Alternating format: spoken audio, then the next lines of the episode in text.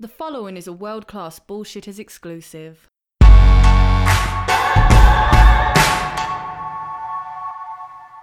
to World Class Bullshitters, the epitome of pop culture. I'm your host, Jeff Hicks, and looking tonight is the one, the only, Dion Green. Baby, boys and girls, children of all ages. Yes, Euro is happening. Yes, that football bullshit is on TV, but baby, goddammit, Uncle Dion is here to make you laugh. Football? When did you become an asshole? Up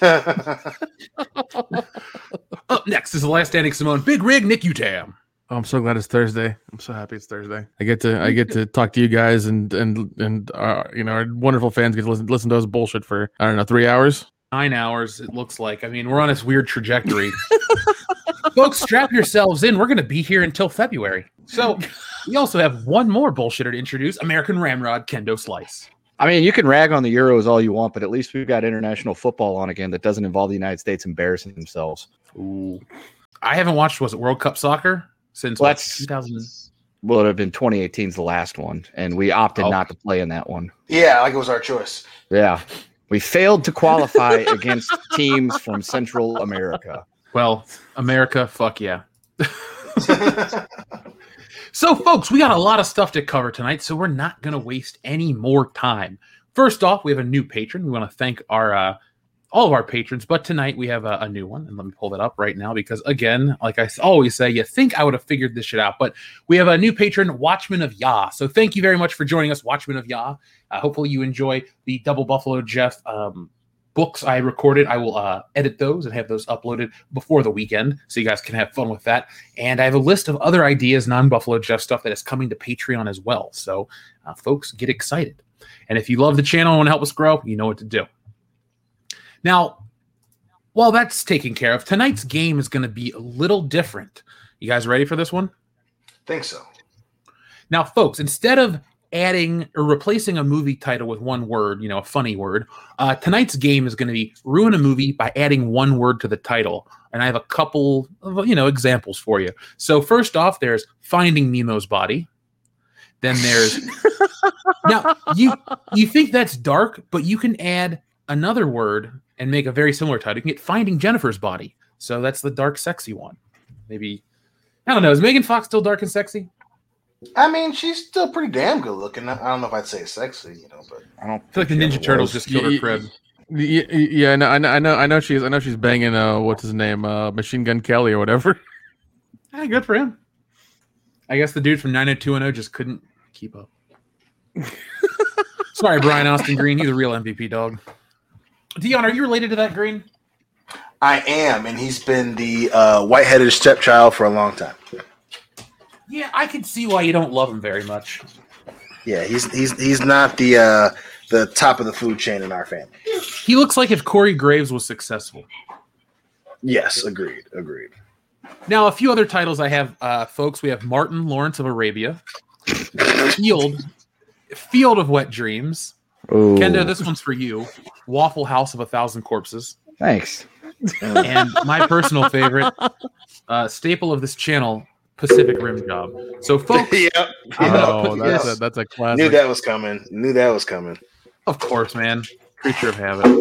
I'll put up a banner right now, folks, so you guys can play along with us tonight. And there we go. I will let that play for a few minutes while we get caught up. Slumdog Chicken Millionaire? No, the Slumdog Chicken Pika Millionaire. Batman Returns AIDS.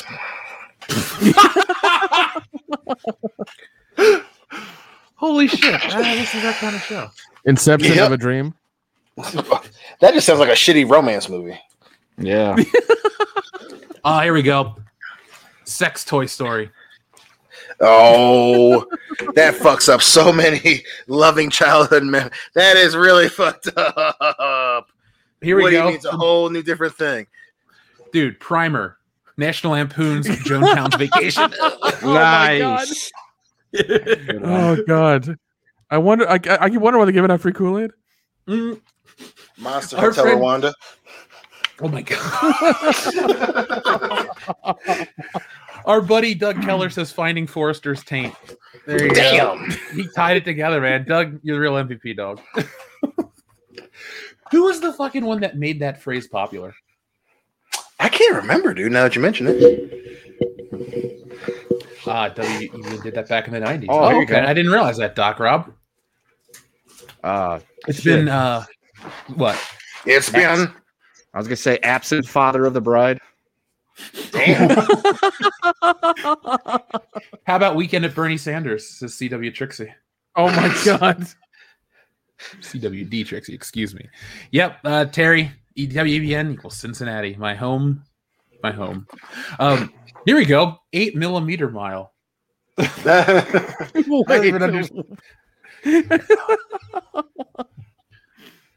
Doug Keller's no doubt British, and I'm just joking, Doug. There's nothing wrong if you were. Gridiron, here we go. Bang. The shitty Green Mile. I like that one as well. Yep. Missing problem child. Oh, that would be a problem, Kendo. Yeah. Well, not that kid. So, folks, keep them coming. We will be playing the games tonight. Anytime you guys come up with more, we'll just do that as well. Now, Dion, we'll start this with you. What are your thoughts on Val Kilmer Batman? He's one of my favorites. He was always my mother's favorite Batman. And, I just love Val Kilmer in general. But, Batman Forever is incredibly underrated. It's kind of the cool thing to shit on now. But, dude, that his Batman is 100% underrated. Yeah, that was my movie for a minute. We'll talk about that later. Kendo, what are your thoughts on Val Kilmer Batman? I mean, he was okay. Put it this way. He wasn't Michael Keaton, but he's also no George Clooney. Nick? I feel that sentiment. Also, that was a fun movie because you had Tommy Lee Jones, I like the most out of his element where he had to play Two-Face, and he had to dress ridiculously and wear that makeup. Also, you had Jim Carrey being fucking Riddler, which is great. And I think you made a comment about that during our Hangover Sunday about if certain things hadn't happened, certain things wouldn't have gone through. I don't know if you want to reveal that or not. So, but no, I enjoyed the movie. I really liked it. I love it. I watched it the other night. A lot of fun. It's great to not be sober and watch Batman Forever. Yes. Now, if you guys heard about, God damn it, Coming to America with COVID-19. Oh, dude, how about this one? The collapsed bridges of Madison County. Oh my God. Oh. I've never even seen that movie. Isn't that Clint Eastwood? It is. Would you rank that highly on his list of films? I don't know. I never watched it. It didn't strike me as the type of Clint Eastwood movie I'd be into. What's the one with Brad Pitt and he gets stuck under the truck? The movie that made Hank Hill cry. That doesn't matter. Have you guys heard about the new Batman controversy? Does Batman eat pussy? Yes, I saw that. It's the dumbest fucking thing in the world. So yeah, Kendo, I saw that shit too. You don't know about this? God. No. Nick, are you the only one here that's watched the Harley Quinn show, right? Or no, you watched the... Yeah. I watched it. Yeah, I watched it a couple times, yeah.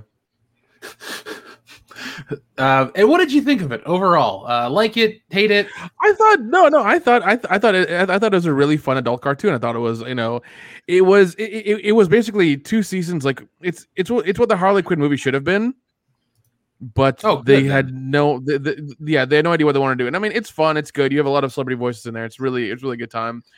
I thoroughly enjoyed it. I think it's really well done. And yeah, I mean, it's funny how the cartoon does a better job than the fucking movie they did that they tried to they put it out Friday and then renamed it by Saturday. Like, it was such a shit show. Oh my God.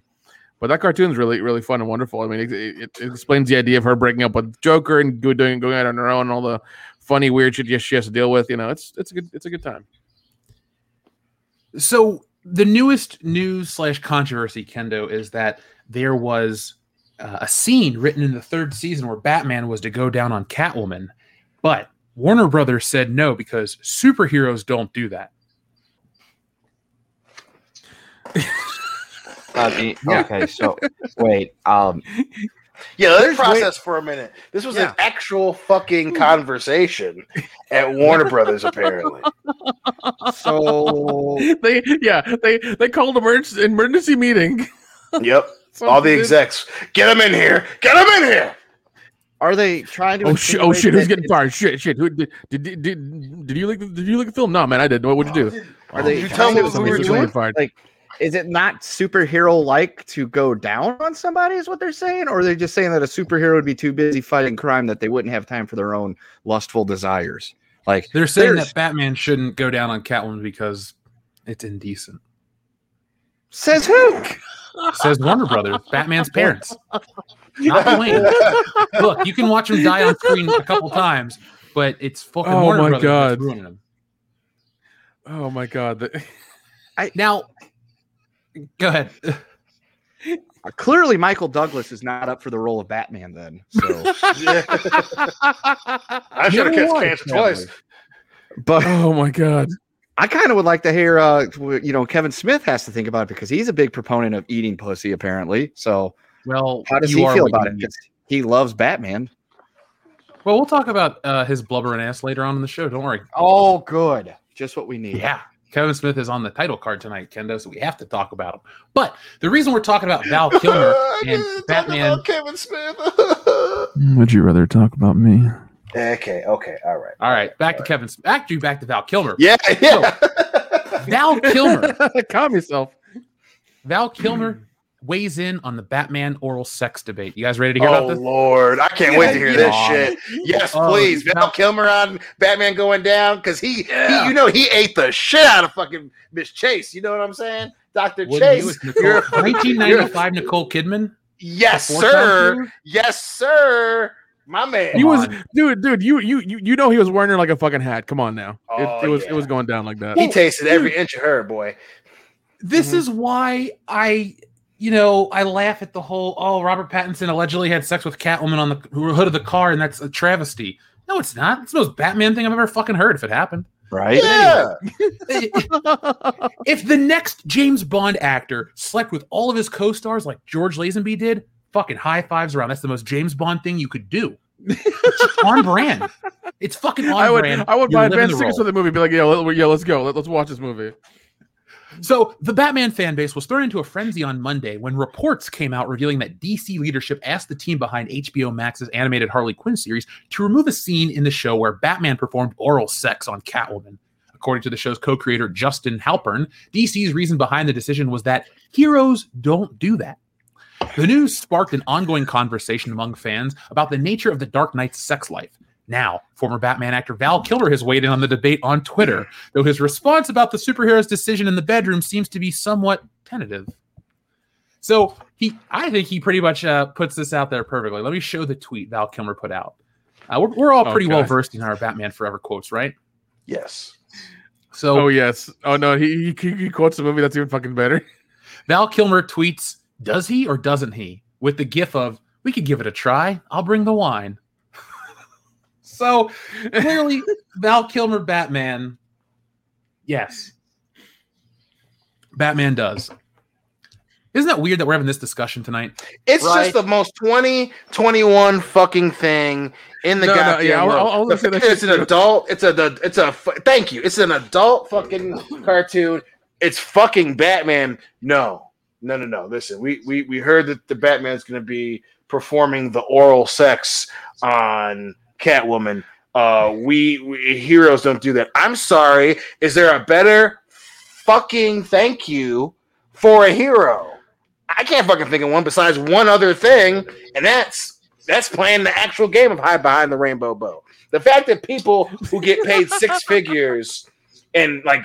Who have earned bonuses and who have seen billion-dollar projects turn their nose up at oral sex is the funniest fucking thing on earth right now. Which you know good and goddamn well, all those executives and directors and presidents who are snorting coke off of hookers' asses are doing that very same fucking thing after telling the fucking writers that they couldn't do that.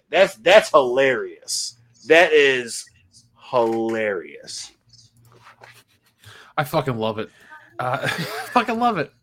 It's the most ridiculous conversation to have. Well, also like the first few minutes of that cartoon is Joker on a boat, and he sends out this acid bomb. And he melts these guys' faces, and like it's not just like, oh, he kind of melts. Like, no, you see the melting in the cartoon form, like it's all the way the fuck through. And it's like, this is an adult cartoon where they say fuck shit all the stuff all the time. And I mean, just like it's an adult cartoon. We've seen way fucking worse. Right. Way fucking worse. Yeah. People are fucking it's all good. Point. We're gonna have gore, we're gonna have gratuitous violence, we're gonna say bad words, but don't you dare show Batman giving a woman a good time. It's like Well, I mean, like even in the cartoon, like you see Harley Quinn and Ivy hook up. Like, what is it? One of the characters, Dr. Psycho, I think, uses his mental powers to beam the fucking memory he had of them, like fucking onto a giant screen so the whole city could see it. So like, that's towards the end of season 2. So Harley and Ivy can fucking chow down on each other, but don't you dare let Batman try to do that to Catwoman. That's retarded. So plus, it's like what do you think? It's an adult cartoon. So what does WB think that Batman that he is the most vanilla motherfucker? He goes out and breaks fucking gangsters' arms into multiple pieces without breaking a sweat, but he only fucks a missionary. Like, get the fuck out of here. And only when he's married and in the way to procreate. That's the only way Batman has sex. He has to be married. After he prays. Yes. Apparently, he needs to be called the Mormon Bat now. Why? There isn't multiple cat women. Jack Richardson has an excellent question. Has anyone stopped to ask whether oral sex is actually R content as opposed to NC-17 or the X equivalent on streaming? Well, Jack, in The Boys, Homelander goes down on Stormfront, and it shows it pretty graphically. Oh, yeah. Yeah, it does. Yeah, it does. So we do have precedent for superheroes or villains, depending on your point of view with Homelander, going down on the supervillain or the superhero female. So calm down, Warner Brothers. You got other problems to worry about, like Zack Snyder. Let Batman have one. Yeah, that's fucking true. Like you need to that's a great point. Start over again. That's a great point because we're okay with making our Superman break a motherfucker's neck in front of a family. But God forbid we start showing one of our big three, looking between the land of milk and honey. No. We can't have that. But in our flagship franchise, we're going to have Superman, after talking about hope and all this other bullshit, almost ripping the dude's fucking head off. That's okay. But listen, Batman, we can't show him going between the flesh lips now. We can't have him doing that. That's why do you think? No, we can't have him doing that. That's a no, sir. Why do you think Lois Lane has stuck around so long? Okay, Exactly. Superman, but Superman. But I mean, come on, like at some point it's gonna be boring to just be like, listen, dude, I know you can fly around and like do bulletproof and shit like that, but I got you to do. I gotta go. Yeah, put that bulletproof mouth to work, son. Flying around the city gets old real fucking quick. You gotta fucking do some work. And Wonder Woman, come the fuck out. Come the fuck on. You think these motherfuckers keep these superhero women by doing regular ass shit? Get the fuck out of here. I don't want to hear that bullshit. And especially if we got shit like, we've got, it's okay to have, from Warner Brothers, Wonder Woman's bringing a dude back from the dead, and fucking him when he's not, doesn't have all of his faculties. That's okay. But we can't have Batman going down on his side piece. The kids are going to have to learn some shit first. Right. Get the fuck out of here. If it was on Nickelodeon, it'd be there. Mm-hmm. Yeah, and that's the thing. The only way to get the cartoon is through HBO Max now, because I think what was it? The DC thing's gone. So like it's there. And it's, yeah. I think it's. Is it gone? Yeah, it's bullshit. I joined for like 2 years right at the get-go, and I think it didn't even last that entire period. Yeah, so they've dumped everything onto HBO Max now. It's just all there. But yeah, this was a cartoon and everything. So I mean, they've already announced season 3. Hopefully that comes out soon. But yeah, I mean, like it's if you watch the cartoon and you hear that bullshit, it doesn't make sense because the shit they do in there is just like that's your limit. That's what you're not going to show. Really? Okay, right. That's fucked up. Yeah, that's the dumbest fucking thing. And it's like, yo. It's for adults. And, and I get that, some adults aren't into that, which is, whatever, but it's fucking bad. We're trying to show that Harley Quinn and Poison Ivy are like a couple just slapping each other around in their naughty bits, but we're not okay with one of the premier couples, doing some freaky shit. Come on now. Where are your fucking priorities? Heroes don't do that. Sir, why do you think some of the reasons that they're fucking heroes, sir? There's no way in hell that Catwoman, a fucking cat burglar, is going to be messing around with some fucking Boy Scout with a bat cowl on. You got to he's out there beating ass, and then when he takes her home, he's giving her a tongue lashing. Ain't no fucking baddie like that going to stay with a dude when he's fucking doing missionary the whole time. Get the fuck out of here with that shit. She doesn't wear the tight-ass outfit just to like, oh, look how cute I am. Nah, dog. She's like, listen, he be doing some weird shit to my box, and that's Batman. Well, this is real. Oh, my God. Let's move on. Yeah. So, oh God, I think Dion needs some Kavasian in his own like fucking radio show at like 1 a.m. Listen. Yeah, we've all listen, and I've said it multiple times. People are crazy and like to do freaky shit. So to pretend like Batman ain't doing freaky shit, get the fuck out of here. We ain't nobody falling for that shit. Kendo, yeah. What do you think of the movie Deliverance? It's a pretty decent movie. Would you say that's your favorite Ned Beatty performance? No, my favorite Ned Beatty performance, I think, would be in the movie Life. Oh, is he a prison guard? He is the warden for a period of time, and he's the one that treats Eddie Murphy and Martin Lawrence really good when they're older, and then he's there when it's revealed that Arlie Ermey is the bad guy and killed the dude and got them sent to prison wrongfully. Shoots Arlie Ermey before he shoots Eddie Murphy, and he's gonna have him freed, but then he dies on the shitter. So they still are in jail for another 20 years. It's a great movie. I got to say my favorite is still Otis from Superman. That is a great one, Otis too. Bird. Yeah, I was going to say that shit. Yeah, I love he was really good Superman. So, folks, we're going to talk about Black Widow in just a moment, but this is our show, so we're going to do it like we always do and get caught up with you guys. What are we going to do? There's only one thing a man can do when he's suffering from a spiritual and existential funk. Go to the zoo, flip off the monkeys? No. Buy new suits. Yeah!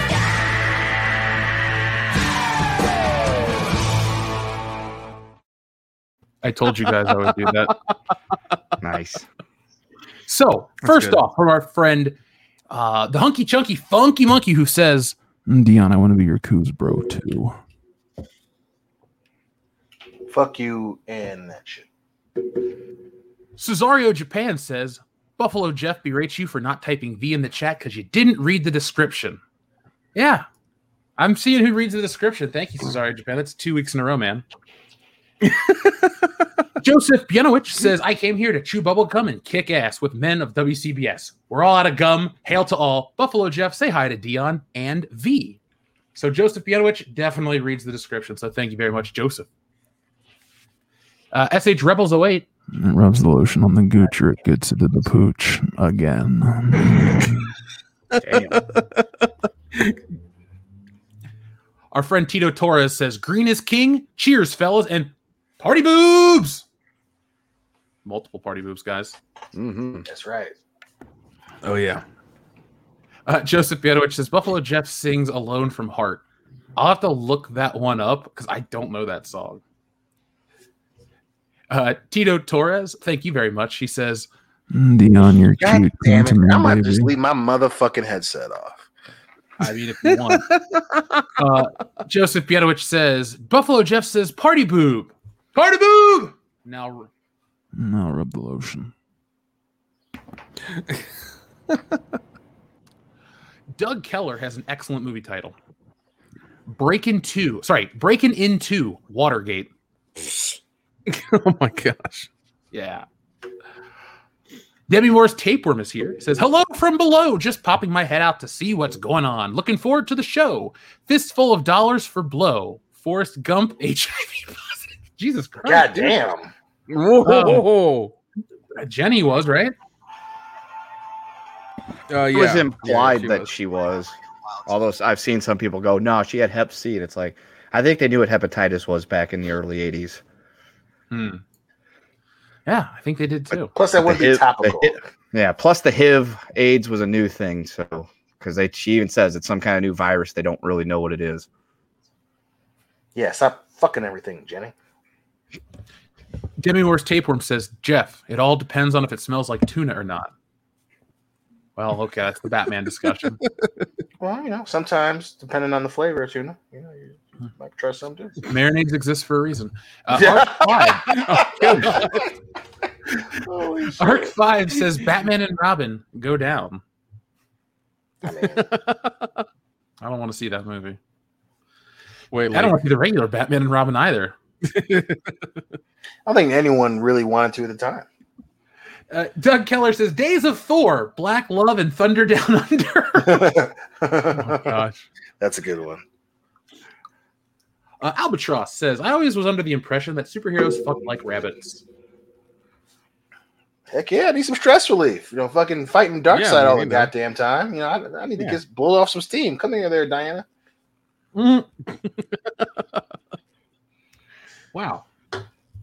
I was taking a drink of something, and there was a piece of fucking aluminum in my can. That could have killed me. Great. Anyway, back to the show. Shallon Wright says... Time to sue Coca-Cola. Yeah. Might sue Canada Dry. Shit's piece like a thumbnail. Oh, anyway. Shallon Wright says, they were too scared to say Batman is an alpha Chad. He don't eat tacos.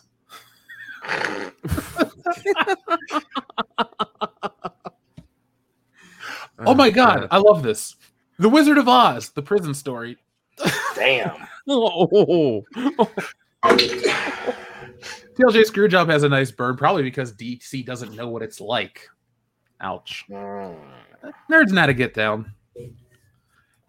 If this was a comic book convention, people would be like, "More, never mind, I'm not going to get into that. Fuck it." Arc 5 says, would Batman eat Catwoman count as cannibalism? I mean, I don't think you understand what they meant by eat. Yeah. Oh, I think he does. I think we're the ones that don't. Never mind. Louis the Plank says, Schindler's Grocery List. That's a different movie. It is.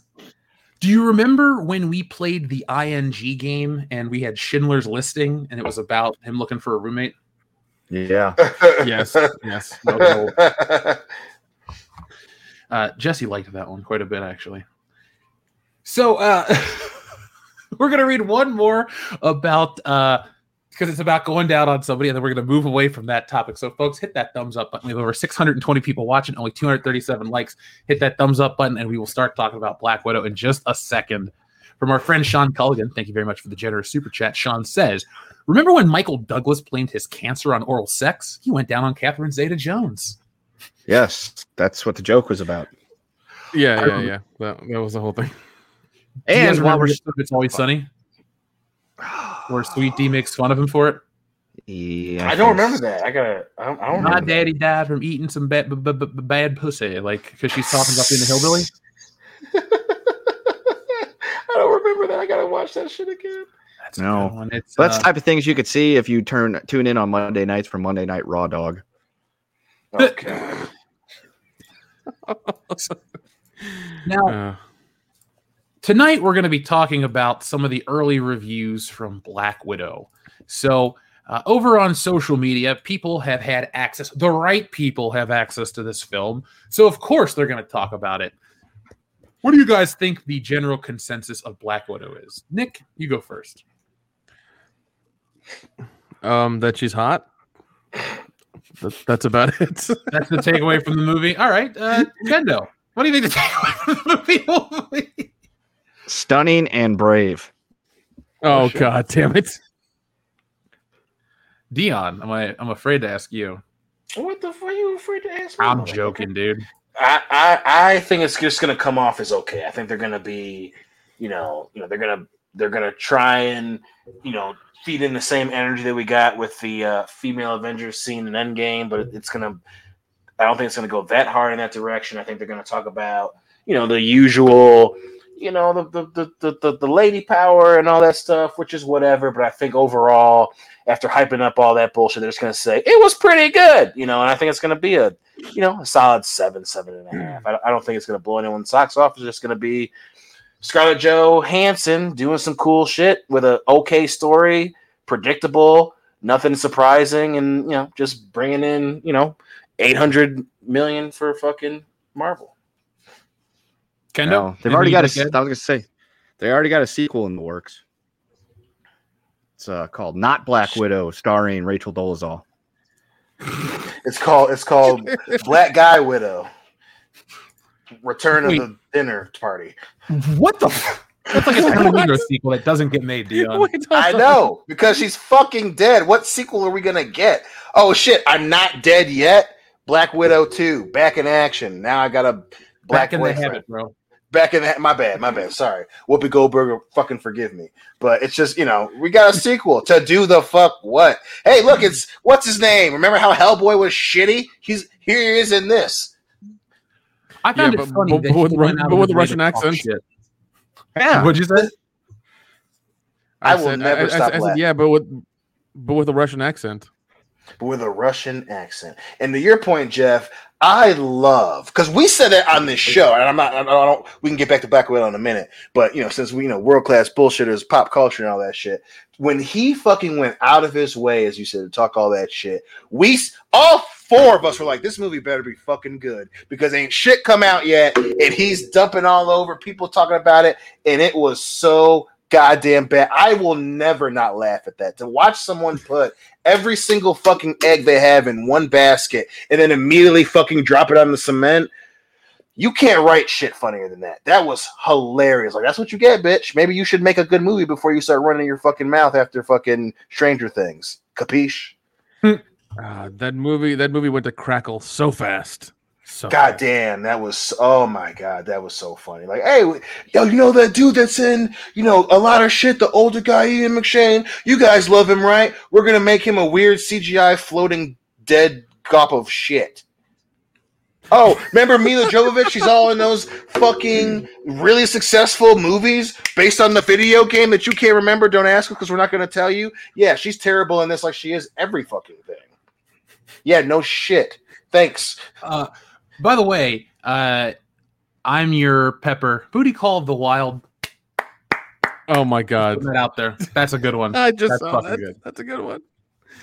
Oh man. So let's hear what's going on with the Black Widow film. So Black Widow early reactions. Thrilling film on par with Bond at his best. Phase 4 of the Marvel Cinematic Universe is about to launch with rave reviews for Florence Pugh comparisons to the famed Spy franchise. So Marvel's long-awaited Black Widow feature comes out July 9th, blah, blah, blah. But the film stars Scarlett Johansson as Natasha Romanoff, Florence Pugh as Yelena Belova, and David Harbour from Stranger Things as the Red Guardian.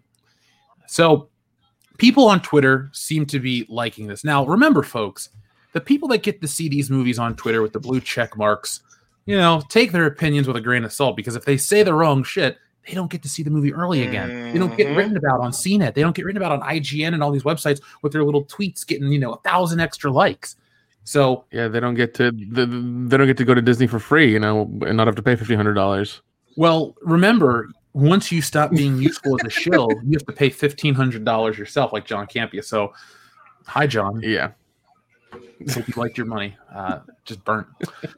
So over on Twitter, we have a guy named Sean Keen who says, as has been the case with much of Marvel Studios' recent output, I didn't want Black Widow to end. It thrilled me like Mission Impossible, Bourne, and Bond at his best. I can't wait to talk to everyone about its release after its July 9th release. So it sounds like a commercial.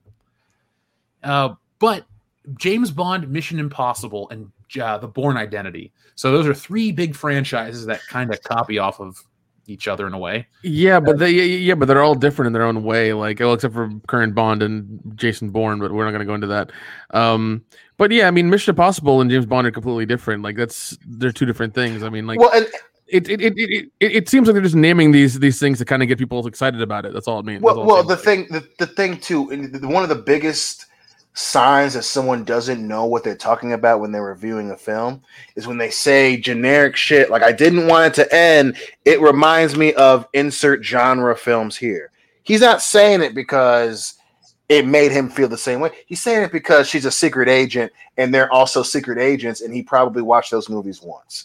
Anytime you have someone reviewing a film, a franchise, a TV show, whatever, anytime there's a match of generic fucking phrases and similar genre-esque films, they are just saying what has to be said so the fucking clearance can pass through.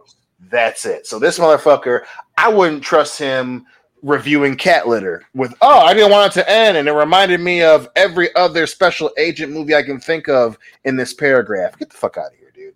Like, if you watch the movie, give me specifics. If you don't want to give me specifics, just say, hey, Marvel's giving me money. I want to go to fucking Disney this summer, and I'm taking my side piece. Just admit it. Don't waste our fucking time.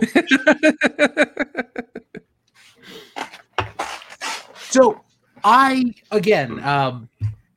take these reviews with a grain of salt. When we saw the early Suicide Squad reviews all those years ago, we got similar things. We saw the result. Now, I'm not one to think this movie is going to be a dumpster fire and shit the bed. I think I'll be... At best, this will be a ripoff of Winter Soldier. You know, what I mean by, like, not low grade, but like low-tech superhero movie where it's not about worlds and alternate dimensions and timelines and, world-breaking events. It's just a, dudes or chicks in this case with guns fighting people with slightly above, average power sets. So it's a different type of movie. Like the comic books are different. When you pick up a Daredevil book, he's not fighting Galactus a lot or ever maybe. I don't know. Dion, you're the Daredevil guy. Has he ever fought Galactus? No, not directly, no. Okay. So see, you don't cross over like that. But let's hear what else people are saying. So a guy named Eric Davis, who's another, he's got a blue check mark. He says, Marvel movies are back. Black Widow is a tense, action-packed spy thriller that truly completes Natasha's story in a visceral and emotional way. Florence Pugh crushes it and an instant MCU icon. This is like the MCU's Bond movie with shades of Mission Impossible. Yep, there it is. God damn it. He had me, and I was like, maybe this one won't be so bad. But he had to fucking say, what the fuck? Are all these reviews the same? With the same wording and the same references? Holy shit. Yeah, they probably all had a form letter to fill out. I mean, hold on, let's see. Let's see what Brandon Davis says. Scarlett Johansson and Florence Pugh are brilliant as Natasha Romanoff and Yelena Belova, especially when they're together in Black Widow. Epic spy thriller. The relationship is so fun to watch develop and fits into the MCU story really well. You're gonna feel things. Dude, it's just if you had mentioned James Bond and Mission Impossible, I would have been like, "Fuck you." Stop. That one's better. That one is better. I'll agree with Nick on that one. That one is better. But when they start using the same verbiage, dude, it's like and that's what's so weird about this, right? So we, people who watch movies, whether it be for a living or for fun or for us, because we love to talk about the shit afterwards, right? It's just amazing that people get paid to do this. And are like, nope, we're going to be different. We're going to be different. Like, the fans who you want to go see this shit are going to pick up on that. If they happen to be on Twitter, even if they actively seek out Twitter, and they see Bond mentioned 5 times, they're not going opening day. If they see Jason Bourne or just fucking any genre-esque film compared to this out of the gate, they know you didn't watch it because we saw what happened with Suicide Squad. We saw what happened with The Mummy. We've seen what happened with Hellboy. We've seen what happened with, what's her name? Proud Mary. We've seen these things. And that, I didn't see that one, Dion. I'm glad you didn't, because that I wouldn't. I have standards. They're low, but I have them. I wouldn't have aged 5 years if I hadn't watched that fucking piece of shit movie. You looked rough. Oh god, you did watch it. Holy shit! Yeah, Danny Glover. I'm still mad at Danny Glover for being in that piece of shit. Oh my god, I am so sorry for you, Dion. I had no idea you watched the movie. I had no idea. I made my uncle watch that shit with me. He was like, yeah, that was bad. Yeah, it was bad. It was fuck that movie. Uncle Peppy? Yeah, he was not happy with me. Torture that man. I know. He was not happy with me after that, but But it's the same thing. You don't draw something up that you know it doesn't actually compare to that. And like I said, I still don't think it's going to be bad. I think it's going to be pretty good. But to try to make it, oh, this is MCU's Bond, this is MCU's Bourne. We already fucking had that. We had that with the Winter Soldier, and we had it with fucking Civil War. It's not going to be that. I think that didn't we also have it with Carter or whatever that show they had on ABC the last 2 seasons where she was a spy and Agent Carter. Yeah. We had that with that too. So I mean, like, you've had these multiple things. You've had time to do this. All of a sudden, this movie that is supposed to come out last year, that is the end of her story, which she should have. This should have been movie 10 or 9 in the whole series or whatever, but it wasn't. Now you're trying to up it, and make it this whole thing so that you can get your money back on it. It's like, well, good luck. Well, Dion, you keep hearing the word Bond, the name Bond, Bourne, and Mission Impossible. I don't know if that's necessarily a good thing. If you watch one of these movies and you go, "Oh, this is just like that." When I went and there's a bunch of these Marvel movies that are like nothing else, and I thought as you get post Endgame, where you're kind of restarting the world, I really hope they don't become generic. Like you can argue, like Robert or fucking Martin Scorsese says, "Are they not real cinema and all that stuff?" You could argue, "Are they boring? Have they ever been good?" Blah blah blah. I would argue they've been good. I just don't. If the only thing they have to say about this movie, or well, that they're allowed to say at this point, because again, these people aren't really critics; they're just advertising arms of a studio. I said, folks, if you get access to this shit and you ruin your, I gave it a scathing review, you're probably not getting asked back. So this is all a big television commercial. Now. We have a few more. Nora Dominic says, Black Widow might be my favorite solo origin movie in the MCU. There's something about seeing Natasha finally get her story that made me emotional in all the best ways. Also, Florence Pugh was born for the MCU and she is dynamic with Scarlett Johansson. Or is with the Triumph. Anyway, oh, God. Same. Yeah. Kind of the same thing. Kind of the same thing in that one as well. That one was better, but it's just, anytime... this knee-jerk comparison to other franchise films. It's like, tell me about the movie. No one is reading your review to say, this movie coming out is like one I've seen before. Yeah, I'm gonna go do that. No, they want to see or hear, how is the film that you just watched? And if you can't verbalize that, well, then one, you didn't watch it, and two, like Jeff said, you're an arm of the advertising machine. You're sent out here to do a thing, not review the film objectively to get me to watch it. And it's just, that's just very fucking disappointing when they continue to do that. Have you noticed all the connecting buzzword besides Bond, Bourne, and Mission Impossible is emotion. Even in this quote unquote troll tweet, emotional story. I guess this is a tearjerker. Is this going to be like? What's a famous tearjerker? What's a sad Beaches? Movie? Beaches or Colors? That's a sad movie. That's not Showgirls. Anyway, thank you, Kendo. Oh, old Yeller. Fine. Yeah. Oh, sad though. Anyway, he wants to shoot our dog. Point is, I feel like this is trying to be a weird amalgamation of like chick flick action movie because they talk about Thelma and Louise earlier. They talk about emotion. That's cool. I have no problems with that kind of stuff. Made a great parody for Wayne and Garth. But I still... A lot of positive reviews are going to be like, the emotion. This is another one of those emotional hijackings from Marvel where it's like, we were on the ride. We watched her die. Okay. Like, you can't really elicit any emotion out of us because we've been on the journey before. It's like... The Watcher. The Watcher has seen this outcome 3,000 times, or Doctor Strange with his 14 million outcomes. Like, we know there's one outcome for Black Widow. She's gone. Yeah. There's no, is this just set up Florence Pugh's franchise? I don't give a shit. Like, she was fine in Midsummer, and I'm going to watch this movie and give her a fair shake, but like... There's just too many... If for some reason this spawns a part two, I'm going to be really pissed off. It's like, fuck you, Disney. Fuck you, Marvel. I'm tired of your shit. Like, I'm just like, just be done with it. Just end it. They think there's still some candy in that pinata, so they're just gonna keep beating the shit out of it. Which, and again, I'm fine with that. But if it's good, then no one's going to care. You know, it's just that old sports adage. No one cares when you're winning. And if your films are winning, then sure, right? But that's the rub, is that when you do the same thing over and over again and you're following a formula, you start to make mistakes. And that's the worry here with Black Widow, is one of the key indicators of the fact that they've made a mistake is when they are paying people to give unobjective reviews. And one of the first signs of unobjective reviews is saying the same shit over, whether it's you repeating another franchise with Bond, Born, or you keep saying emotional. And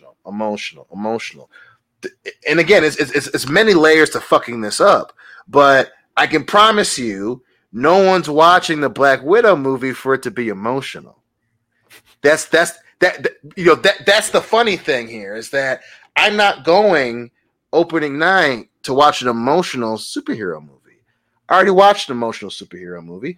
I watched Infinity War and I watched Endgame. I want to see motherfucking Black Widow shooting people between the fucking eyes and kicking people's asses. If you love, name brand Rosamund Pike, that's totally fine. I don't want to hear that she's born to be in the MCU if the movie fucking sucks. You know, and that's the thing that movie studios refuse to understand. That's why people go to movies less and less, and that's why we're going to have, if this movie isn't good, a crazy blowback, because it's the same shit they did with MIB. You know, this repeating terms. You know, it's fun, it's a great ride, it's a summer blockbuster. Bitch, explain the movie to me. Don't use generic terms that you saw someone else use on a cereal box when they were promoting their fucking movie. Be objective about the film. And the fact that they're not being objective, and they just keep saying Born, Bond, emotional. I don't want that. I don't either. What I want is to be entertained. There is still life. Oh, no, there is no life for Black Widow. I'm over here trying to look at some of the other reviews. You get a lot of stuff. It's the same old shit. Now, David Harbour, I really don't care enough. Like, oh, whatever he said isn't going to color my perception of this movie or anything like that. We'll see. It's very low on my radar. I really feel like this movie, we're starting to get into that weird backslide, and it has nothing to do with the pandemic. We're in this weird backslide of too much Marvel at once, because it's, three shows in a row. By the time the show ends, then the movie's out, then there's another show. And we're going to talk about Loki, folks. And spoiler, I'm not going to be dumping on the fucking episode, because Marvel actually came up with something pretty cool. So, have you guys heard about Scarlett Johansson's comments recently about how they they sexualized her for Iron Man 2, and now she's got a problem with it? No, I didn't hear about that. Yeah, I heard about that shit. I heard it somewhere, and I was like, if you don't like it, then fucking eat cookie dough ice cream until you're 250 fucking pounds. Then do that. Then quit going to the gym, quit dieting, quit looking the way you do. If you don't care and you want to make a fucking difference in Hollywood, do that then. Fucking do that. She didn't have a problem with it, see how many 11 years ago when she was cashing the check. Yeah, exactly. No, you're 100% right. She didn't have those issues. I was trying to pull up the article so I could give you the exact quote. Here we go. Scarlett Johansson criticizes Black Widow's hypersexualization in Iron Man 2. Actor Scarlett Johansson took issue with the portrayal of Black Widow in Iron Man 2 while promoting her upcoming film Black Widow. Now, the reason I don't really have issues with an actor or somebody like, oh, I was uncomfortable, this, that, and the other, whatever. But the timing of this one, I don't like, because it feels like you're trying to throw the other movie under the bus because, well, it's not trendy to show sexy women on screen anymore, so we're going to have to, pay for our past mistakes by throwing that movie under the bus. And this fucked up part is most people are going to say, well, Iron Man 2 sucks, so it is terrible that they did it. Look, Iron Man 2 sucks for its other reasons, but she's like the best part. And Dion, were you there with me summer of 2010 when I bought that stupid Slurpee cup? You had your Iron Man one. I'm like, I'm going to get her. Yep. So yeah, I was into it. So Johansson specifically took issue with that. What she describes her character as hypersexualization in Iron Man 2 in a newly published interview with Collider. They claim was back in 2019 to promote the film's then 2020 release. Johansson is prompted by Collider to discuss the topic when they asked. There is a sort of sexualization of superheroes. How do you feel that affects Black Widow? She responded, yeah, it definitely has changed. And I think part of that change has probably, it's hard because I'm inside it, but probably a lot of that is actually for me too. I'll be 35 years old and I'm a mom and my life is different. Obviously, 10 years have passed and things have happened and I have much different, more evolved understandings of myself, she continued. As a woman, I'm in a different place in my life, you know. I felt more forgiving of myself as a woman. I'm not sometimes, probably not enough. I'm more accepting of myself, I think. So she wanted to discuss the hypersexualization of Black Widow in Iron Man 2. All of that is related to the move away from the kind of hypersexualization of this character. And I mean, if you look back at Iron Man 2, and while it really wasn't, and while it was really fun and had a lot of great moments, you know, the character is so sexualized, you know? She continued, really talk about it like she's a they talk about it like she's a piece of something, like a possession or a thing or whatever, like a piece of ass. Really, and Tony even refers to her as something like at one point, what does she say? So, what do you guys think about this? And this is why. What is? Nerds and people who care about this thing are so protective of it because, you know, and we had an opportunity to have a real conversation about this. And when she started out, I thought that was very good. That was a very good, you know, her articulating, hey, yo, I'm a different person. I'm a mom now, blah, blah, blah, blah. I was on board. I was like, okay, I can see where she's going with this.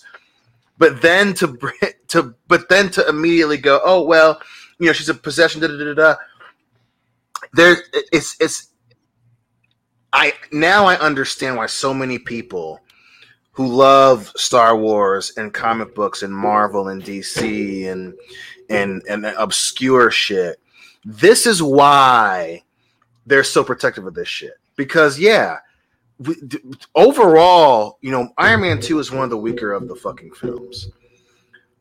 But the fact that now even actors who were part of these projects need to be spoon-fed certain aspects of the movie is very infuriating. Mainly because that was the fucking point of her character coming into Tony's life. Not just because, you know, sexualization for sexualization purposes. That was S.H.I.E.L.D.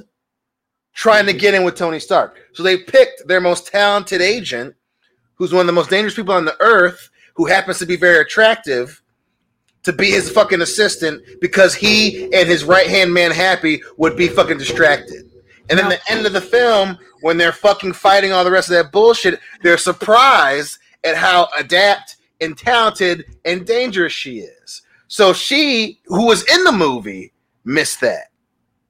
Everyone else got that, but now Scarlett Johansson 10 years later, because it's the flavor of the fucking month, and she's going to ignore the importance of Black Widow, but she was super fucking sexualized. Dion, you didn't even watch the fucking movie, Scarlett. What about in the first Avengers movie when she's basically using sex to get information out of the guy? Like, exactly. She's a spy. Isn't that what the character does? James Bond does it.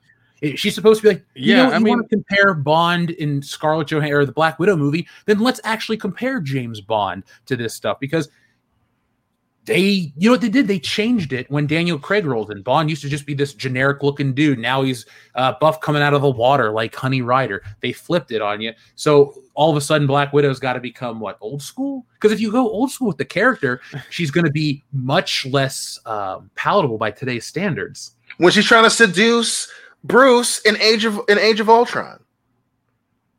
Yeah. While she's using it to get close to him. I just hate that, you know, and I really don't want to sound like, you know, an old movie head that watches fucking films in a cinema in a pinstripe suit. I really don't want to sound like that. But that's the story of Iron Man. That Iron Man 2 is him continuing to get out of drunk party man Tony Stark, who's now a fucking superhero, and it gives us a different version of Happy, where he's going out of his way to impress her.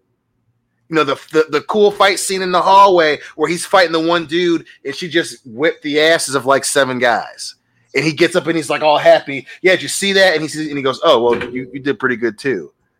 What are we talking about here, Scarlett? And that's why I'm so pissed off about this, because she's not bringing any of that up.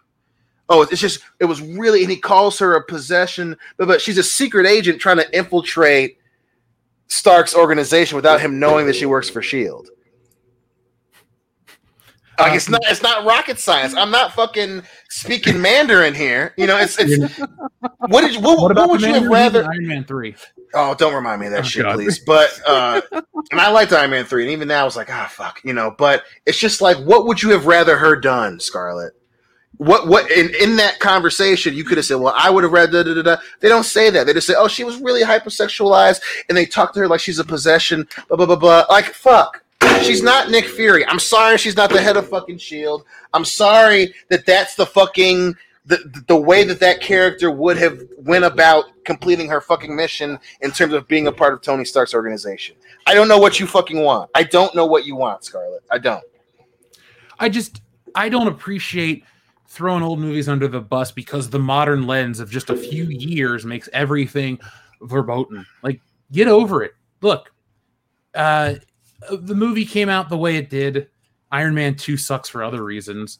Don't have to shit on the old movie to promote the new one. Like, can't you just say, like, this one's the greatest yet instead of bringing it up? I guess not. It's so weird how companies have to cannibalize themselves to promote their next project. It's like the opposite of the Osborne effect. You can't tell everyone what's going to be great next. You just got to shit on whatever came before.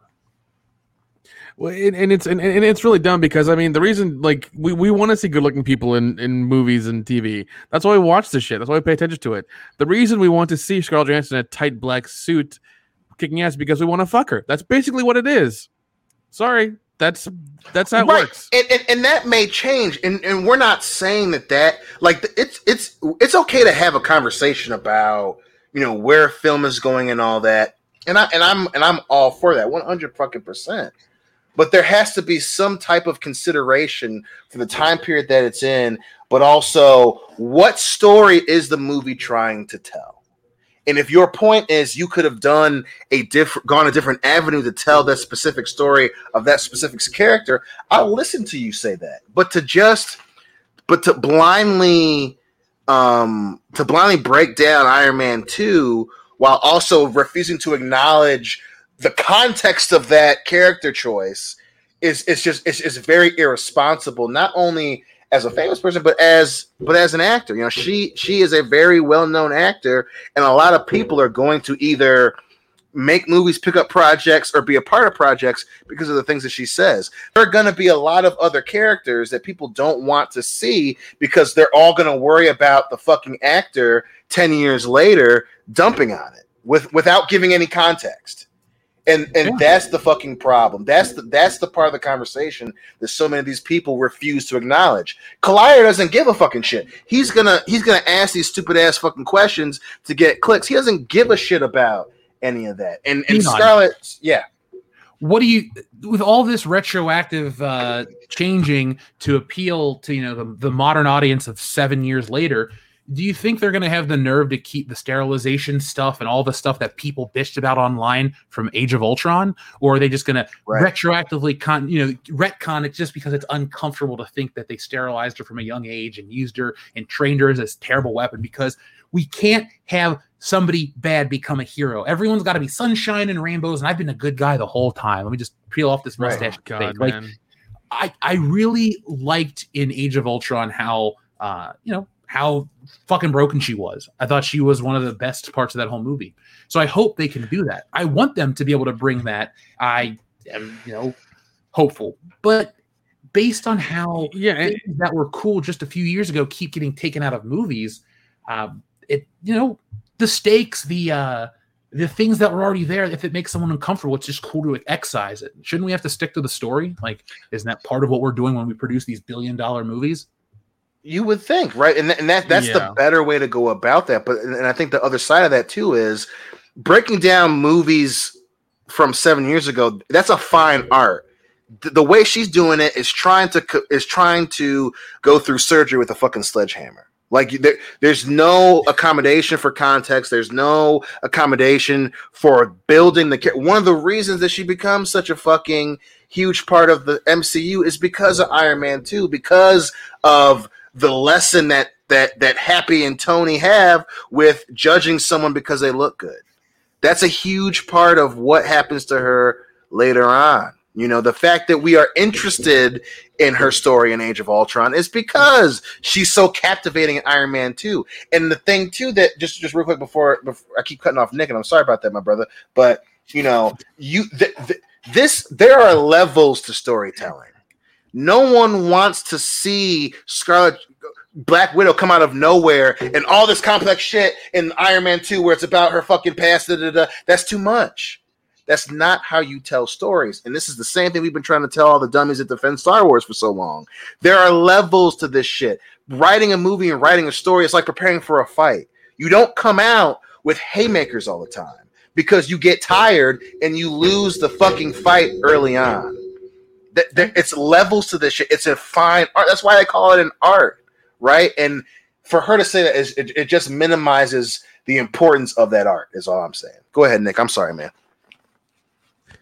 Finally, I get to talk. Jeez, I'm sorry, dude. No, it's okay, man. It's okay. You're making a lot of good points, but I mean, like, you once again, like she was cashing those checks. She got the MCU job. She's in there, you know, and now afterwards, she's looking back and being like, you know what, I should have made a difference. I should instead of being the hot secretary, I should have been protesting outside with a placard and a pink hat. It's like, nah, bitch, nobody would have wanted to fuck you then. You walked into that nice pencil skirt, and and like you were looking good, and everybody liked you, and you kicked ass, you know, towards the end of the movie. It's like, and you got your little black cat suit. It's like, yeah, everybody liked you. It's like, that was awesome. That's what we wanted to see. We didn't know shit about the character until later on, and then we're like, oh, okay, this, you know, her past and her, and you know, all this other stuff is, you know, is what's going on here. But you know, the initial thing is like, yeah, you know, she was hot and she was in the movie. I mean, and that's really what we go to pay to see all these movies in. We want to see good looking people. We don't want to see, you know, fucking you know, fat slobs on the screen. We just don't. That's not how this works. I'm sorry. You may advocate for that. You may want to say you want to see more of that, but you know, in the end, those movies don't fucking sell, man. That shit doesn't work. The time period we live in is so stupid. Preach. It's very weird. Yeah, because at the beginning of the show, we talked about fucking Batman eating pussy. That's in the news, dude. That was one of the first things we talked. Is this on record for being one of the weirdest weeks we've had with the channel? Yes. 100%. The fact that Batman, a top-tier character, cannot go down on Catwoman, that's a no-no, apparently. That's a faux pas. Ain't going to happen. Nope.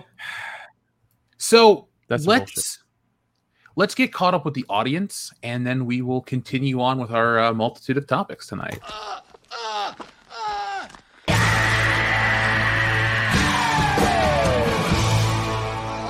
no. Not again. Oh, John Hurt. You picked the one from Spaceball as well. Good for you, sir. That's great. Yeah. I originally edited the Alien one, and I was like, I don't know, man. This one's too tense. This kind of kills it doesn't work. So I love Spaceballs. It's a great movie. It's a great movie. And that's one of my favorite parts where he just goes, oh no, not again. God damn. John, that dude was dramatic and funny. What the fuck? So I saw Spaceballs as a child, and I didn't see Alien until a few years ago. So for the longest time, even though I've always been aware that the chest burster is from Alien and this and that, my mind for a while would go to fucking Spaceballs. Oh no, not again. Well, and then it jumps up on the counter and it's fucking dancing. Hello, my honey. Hello, my darling. Hello, my nighttime gal. Like, that's just, God, Spaceballs is so goddamn good. Oh, yeah. It's so good. I love it. Well, we've done a watch party for it, right? No. No, we didn't do Spaceballs. Have we not done Spaceballs yet? Nope. Wow, that's, huh. Was it Blazing Saddles we did? No, we've never done Blazing Saddles. I don't think we've done an All Brooks movie. Oh, fuck. We fucked up. We'll do an All Brooks day. All those folks, we kept telling you, when I move and shit, we'll do those days and all those theme streams. Those are still happening. Don't worry. We just needed the time, but now we can make that happen. By the way, I love the right here from Jeffrey Mahan, Spaceballs Deep. I think that's the might be the MVP. Hail Scroob, the Axel Braun version. Better than the Eva Braun. Shit. Yeah, everyone is.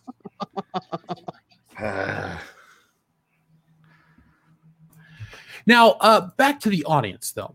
Our friend TLJ Screwjob says, remember the lead up to JJ Sun getting Spidey comic?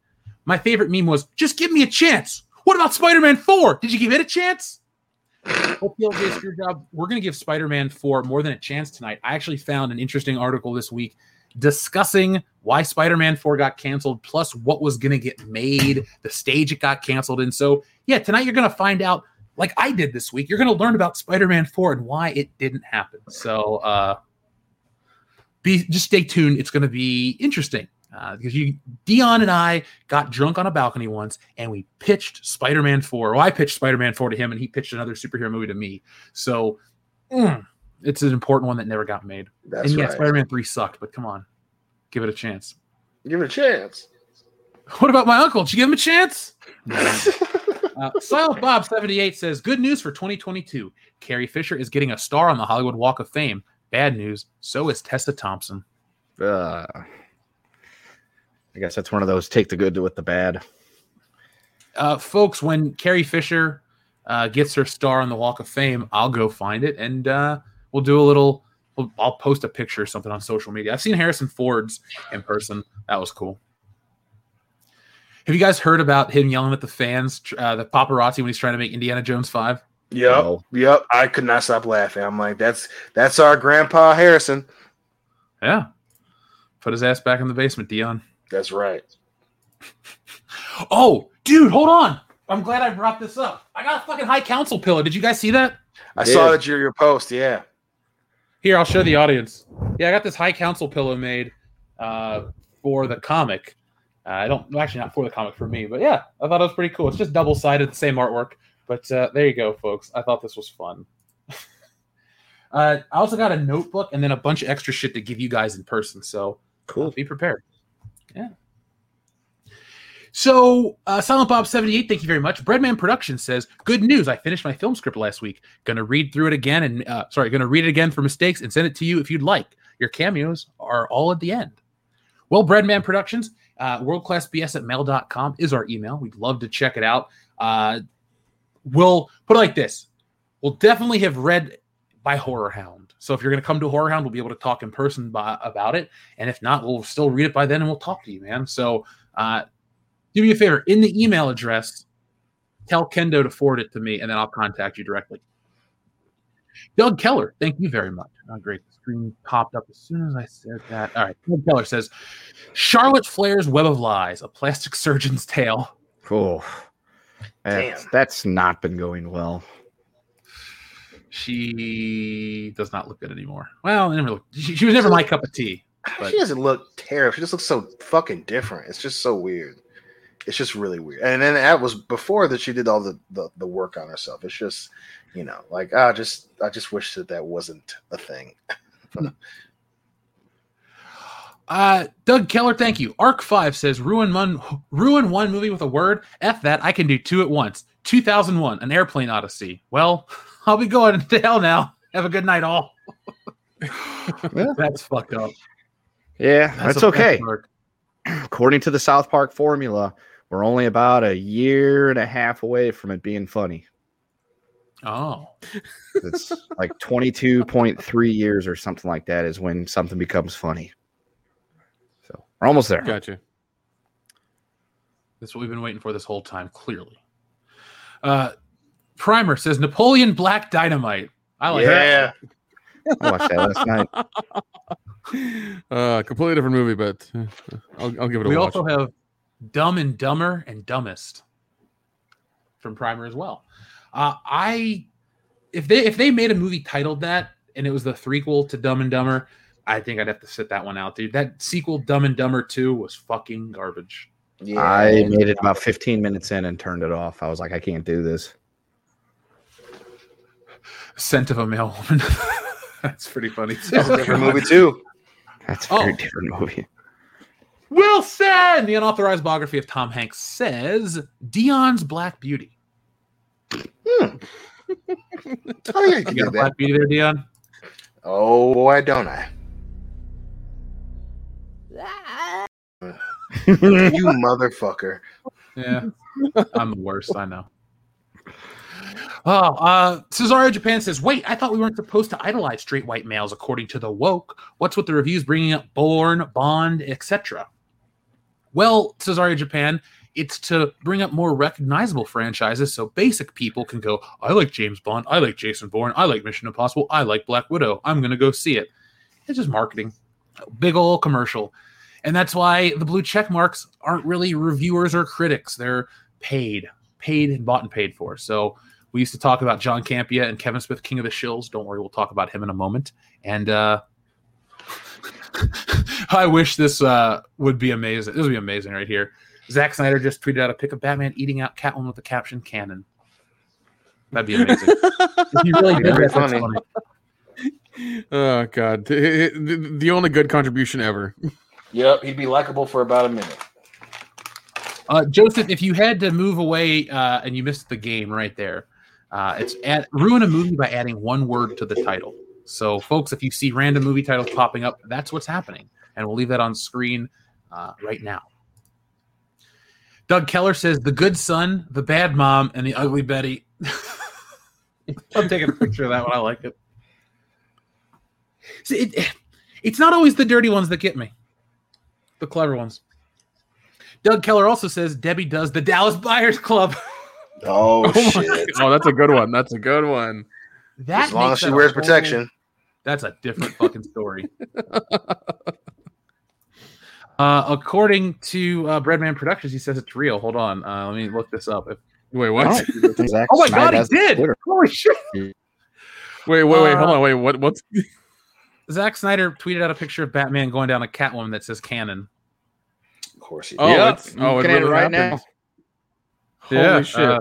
Let's break that news. This happened 3 minutes ago. Zack Snyder's fucking poking the bear. Oh my God! There's a war at Warner Brothers. I don't know, something. Oh, that underdog Zack Snyder that didn't get any opportunity from Warner Brothers. He's really sticking it to him, isn't he? He's one of the regular people, isn't he? Yeah, fucking Zack Snyder. Your favorite director, Dion. Listen, I would have given anything to be in that stand-up crowd when the dude goes, "Oh, you're Zack Snyder." I'd have given anything to be sitting there. One day. Oh yeah, and I'd give anything to watch it happen, just to see you taunt him, and get up on stage and talk shit about him just the whole time. 100%, because you know he's one of those dudes that were like, "You never say it to my face." I said, "Bitch, I got a lot of things to say to your face. Get up here." Let's get up here. Really? I know you would. You're not the kind of dude to back down from a fight. Nope. Verbal or otherwise. My favorite fights that Dion engages in are semantic fights. I fucking love when you're like, we're gonna argue about the smallest thing, because I'm like, so am I. So am I. I become Vince McMahon.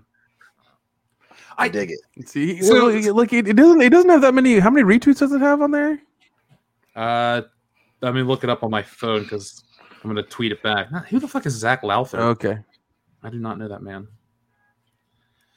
Twitter, Zack Snyder. There we go. So it has how many fucking? As of this, it has 1.5 thousand retweets and 415 likes, and now it has 553 comments, 2,360. 2,381, 50, it just keeps moving up. So we'll retweet it. There we go, Zack Snyder. The official Twitter. Yeah. Well, people will want to talk about this. That's true. Dion, did you watch Army of the Dead yet? Shit, I still haven't, dude. We were gonna watch it this weekend, but I got too drunk and I fell asleep. Listen, I'm still advocating for a watch party. I'm advocating for a drunk watch party. That's what I want. Because I want to hear drunk Dion go off for like 30 minutes on how bad the movie is. I want that so bad. I'll back that play. I'm in. And the audience wants that too. You know, you want Dion to watch Army of the Dead, directed and shot by Zack Snyder, and you know you want Dion to go off on it every 5 minutes and be like, this motherfucker, like every time, and just keep buying him drinks, keep buying him drinks, keep buying him drinks. So yeah, Zack Snyder, thank you very much for guaranteeing. Do you think this is going to help or hurt the Snyder Cut, guys? Sorry, is it going to help or hurt the Snyderverse moving forward, or is this him going, it's done, fuck it? It's him going, it's done, fucking the dudes. Either way. Yeah, the dude's a con man. He's doing whatever he thinks is gonna. I mean, yeah, that too. But yeah, I think he thinks it's done. But hey, this is just him trying to be the flavor of the fucking month. That's all. Fuck that guy. No, he's trying to be like Rian Johnson. He's like, it's happening, man. It's happening. I swear, it's happening. Even though I'm gonna work on 10 of the new movies now, it's gonna happen. I swear. Our friend Brett Cohen sent in a super chat, Dion, that says, I'm sensing Dion loves Snyder more than Dark Fate. I think it's about even. Yeah. I have it on good authority. Now, Dion, yes. If you were dressed as Batman and Lena Dunham was dressed as Catwoman, how hungry would you be? Listen, give me a few Gatorades and I can put in some work. Oh, okay. Well, you'll do it because I won't. None of us will. Also, what the fuck is Lena Dunham cat burgling? Fucking pound cakes? What is she stealing? Damn, Nick. I mean, she looks pretty homeless in general. I would just give her some food. Yeah, what is she going to like fucking Krispy Kreme at night and trying to like fucking rob all the donuts or something? What is she doing? She goes down the chimney. Like pancake handler. Wow. Soon as that sign lights up, hot and ready now, she climbs down through the roof and fucking just Mission Impossible styles with a big old bag of just taking them off the fucking conveyor belt. I think it's a dream we all have at least once. Oh, I mean, don't get me wrong. I can sit down and just blast through like a dozen hot Krispy Kreme donuts. But oh, yeah. I also am not posing for photos on the internet saying I look sexy. There's a difference. I'm self-aware. Fair point. Did you guys ever have or at least see those microwavable donuts that they had out in the 90s? It was like a glazed donut you microwaved for 30 seconds. Yep. Yeah, it wasn't the same, man. It wasn't the same. It just wasn't the same. No. My grandma was a huge proponent of those, so I would go over to her house and she's like, here, have a donut. I'm thinking, oh, cool. Did you go to St. Lawrence Bakery or something? No, the frozen ones. I would have even taken a Krispy Kreme back then, but... Oh, well, beggars can't be choosers. First world problems. But believe me, I'm very much aware of how pedantic my complaint is. I'm not here going, come on, world, do me justice. Nah, that'd be stupid. God damn it, world! Whoa. Frozen fucking donuts! No, you goddamn bastards! You blowed it all up! It's not a statutory of liberty. It's the mother, or Statue of Liberty, Statutory of Liberty. Statue of Liberty. That's a different thing altogether. Way different movie. Dion, would you wear a T-shirt that says "The Statutory of Liberty"? I would. All right. Yeah, I'm taking that note. Yeah. You know what? Make that too. Make that too. I'll wear one with you, Dion. Oh fuck! It'd be like it'll be like Simone Biles on the fucking T-shirt or something like that. Statutory of Liberty. Boys are on your own on that one. Yeah. Also, I was just gonna have a picture of the fucking Statue of Liberty as a joke, but okay. I mean, I have no problem wearing that. It's the cover of Firestarter, but instead of Firestarter on top, it just says Statutory of Liberty. All right, Sean Penn. Nelson the Gentleman says at Buffalo Jeff. How much of Dion's face could be cut off before he dies? Wait, what, dude? How much of Dion's face could be cut off before he dies? That's pretty gross. Yeah, I don't think I like that one even more so than usual. Yeah, that's a step too far even for me. Yeah. You are not winning a Statutory of Liberty. Wait, hold on. I'm sorry I missed your joke. Perry White just fucking Ted Theodore Logan's run. That's fucking awesome. Shit. That's excellent. There you go. That's what you get for that great title. Yeah. Oh God, Silence of the Lamb Chop. It's a puppet movie. Nice. This is the song that never ends. Ah! Does anybody besides us remember that fucking show? They got to. I mean, you that can't just be a world-class bullshitter's memory there. There's got to be some people out there that remember some good old fucking lamb chop, dude. Oh, yeah, Sherry Lewis. Yeah. Yeah, I'm sure there's some clips on YouTube somewhere. Somebody has them like all recorded on VHS, uploaded to YouTube somewhere for everybody to watch, you know? How have we not had anyone send in Big Dick Tracy yet? It's a lot better than Little Dick Tracy. A very different movie altogether, too. Yeah. Which one stars Warren Beatty and which one stars Peter North? Oh, here we go. Since we're in that vein, Wayne's Horny World. As long as Tia Carrera's still in it, I'm all on board. She would be at this point. That's true. She ain't doing much else. Yeah. Rob, by three, Sanford and Sons definitely works. All you got to do is, replace or ruin a movie by adding one word to the title. And if you got to add two to make it funny, just go for it, folks. Just make us laugh. Mm-hmm. Sanford and Fortunate Sons. You're a Mumford and Sons fan, Dion. Shut up. Oh, easy, sir. Okay, I won't lie. He's never listened to one of their songs willingly. Thank you. Yeah, I will torture you to the ends of the earth, but I will never lie about your name or lie in your name. Exactly, at least for shitty music. 007 Cloud says, ScarJo is just closing the door behind her as many women like her tried before to stay in the spotlight as long as possible. What do you guys think about that comment? I mean, I can see how it could be seen as that for sure, especially, the timing. There are some actors and actresses that do the things because they're trendy and whatever, and then they kind of get blacklisted. So it sucks if you're one of those people. Scarlett Johansson will never be blacklisted. She's probably the most... Is she the highest paid actress ever at this point? She has to be. I mean, I can't think of anyone else that makes that amount of money. She's gotta be up there. You can't have her star alongside Robert Downey Jr. for all those movies and not get a huge pay cut or pay bump. Right. Yeah, excuse me. Let's see what Scarlett Johansson's net worth is. You guys want to take a guess? I'm gonna say 120 million. Endo. Ooh. Beep boop.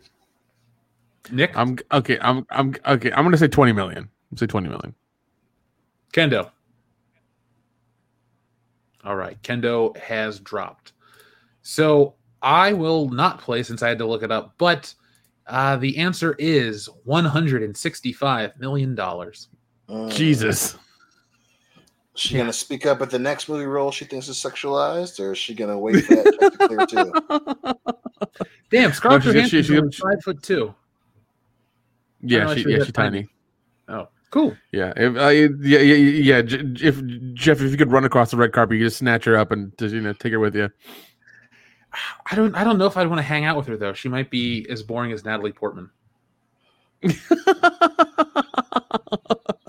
I don't think so. She never went to some like accredited crazy Ivy League university. So you mean I think you're okay there. Yeah. Oh, man, that's a valid point. Doug Keller has an excellent one. Captain American Psycho, the Huey Lewis edition. Hey, Kendo, I got a great idea for when... Oh, shit, he's not here. Fuck. Nick, Dion, I got a great idea when we're at Loudy's wedding. Ooh, yes. Let's go to dinner at Dorcia. I like that idea. We can get a table. Is there a Dorcia out there in the middle of nowhere? I mean, Dorcia's started in fucking Indiana, so of course there's a Dorcia there. Okay, all right, good. I mean, the one out in L.A. closed after you bankrupt them after you ate all their avocado toast, Nick. Oh, my God. Just a monster. 007 Cloud, thank you very much. He says, people don't realize that the male gaze can be weaponized against us. Widow can tear down an empire with just her body. Sounds very empowering to me. I always thought that was Also, didn't Aquaman make like $1 billion because he came out of the fucking water wet and every woman went to go watch it? Oh yeah, they did. Just saying, I don't see Jason Momoa, you know, clutching his pearls and being like, I was sexualized. It's like, no, man. Now, all things are not equal in the world. We know this. But if we were to write an article to the same level that they would write articles about Jason Momoa, we'd be called everything in the book and probably canceled. So of course. The thing is, I don't want to write an article about how hot Scarlett Johansson is. It's kind of lame as an adult. You don't talk to people like that. You don't talk to women and go, oh my God, your butt, this, that, and the other. Not well, unless you're, never mind. Fuck it. You don't do that shit normally. So just, right. Have you been to a Comic-Con, Jeff? Have you hung out with me at Star Wars Celebration? You guys know what's up anyway. No, that's true. 007 Cloud, thank you very much again. He says, you know who is a good spy? Heather Graham and Austin Powers, too. I'll respect ScarJo if she can do a scene with Fat Bastard. That's a good point. That's a good point. She had to put up the location suppository in his butt. So you know that's a difficult job. Frisky, are we? Oh my God! I just love how Austin looks at her, and he's like, "Ew," and she's just like, "It was the job." Yeah. All right. So, do you guys want to do a quick topic? It's like a 2-minute, or do you want to jump into the Kevin Smith one? Let's do the 2-minute real quick. We got to cleanse the palate before we start tasting his fucking tears. All right. So, Dion, you're involved with this story. Folks, shit. I'm going to share something we've never shared on this channel, a statue of Jesus. Now, I was raised Catholic. I went to Catholic school for 12 years. Yeah, hold on. Don't worry. This isn't going the way you think, Dion. So, folks, this was a very famous statue in Ohio, right by where I lived. We affectionately titled it the Touchdown Jesus statue. And this was the anniversary of that statue. And you're thinking, Jeff, how do you have an anniversary of a statue? Well, there's stories where if you make, idols and shit, sometimes, nature strikes, God strikes, whatever. This church built this Jesus statue. It got struck by lightning. Dion, it got struck by lightning on the way up to Michigan. So when I came up, it was there. Oof. When I came back home, it was gone. And the phrase of this is "Touchdown Jesus, he fried for your sins." So I just wanted to take a to show some respect to Touchdown Jesus, the biggest piece of irony on the fucking planet. That is hilarious. My God, that's hilarious. You can't write. There's shit whenever I used to drive and do the horror conventions, I used to drive from Tennessee to like Ohio or Kentucky. There was this giant like porn store there, this adult store, and right next to it was this giant cross. Oh yeah, and I think one day the cross, like there were high winds in the area, or a tornado was coming through, and the fucking cross got blown over onto the porn store. Oh, so there you guys go. I sent you the pictures of Touchdown Jesus. Oh my God! Oh my boy, Touchdown Jesus! Dude, wow! It was so bizarre, Dion. I come up to visit. We hang out. I come back. The statue's gone. I didn't know what happened. I thought they tore the statue down because that was back when I would spend a whole week up in Michigan. Right. No, it got struck by lightning, caught fire, and torn down. Like again, I love the framework is still there. They replaced it with another statue, just to let you know. Oh, okay. Well, you know. Yeah, I see the church money is going to good causes now. That's awesome. It's extremely ironic. There's a good cause right there on screen, right? Ow. Should we make it bigger? No, please. No. God, no. Can you even tell who it is at this point? Yeah. Who's that Pokemon? It's Kevin Smith. It's still fucking Kevin Smith. If it's a teary-eyed white guy, it's Kevin Smith. Yeah. Oh, okay. Yeah. They don't. The living embodiment of the crying game. Alec Campbell. To answer your question, the replacement was a much smaller statue of Jesus. So they don't have that much money. Okay. Well, I don't think it's about spending money. I think it's a sign. They shouldn't make a fucking statue. It got struck by lightning. I don't think I should build it a second time. Oh God.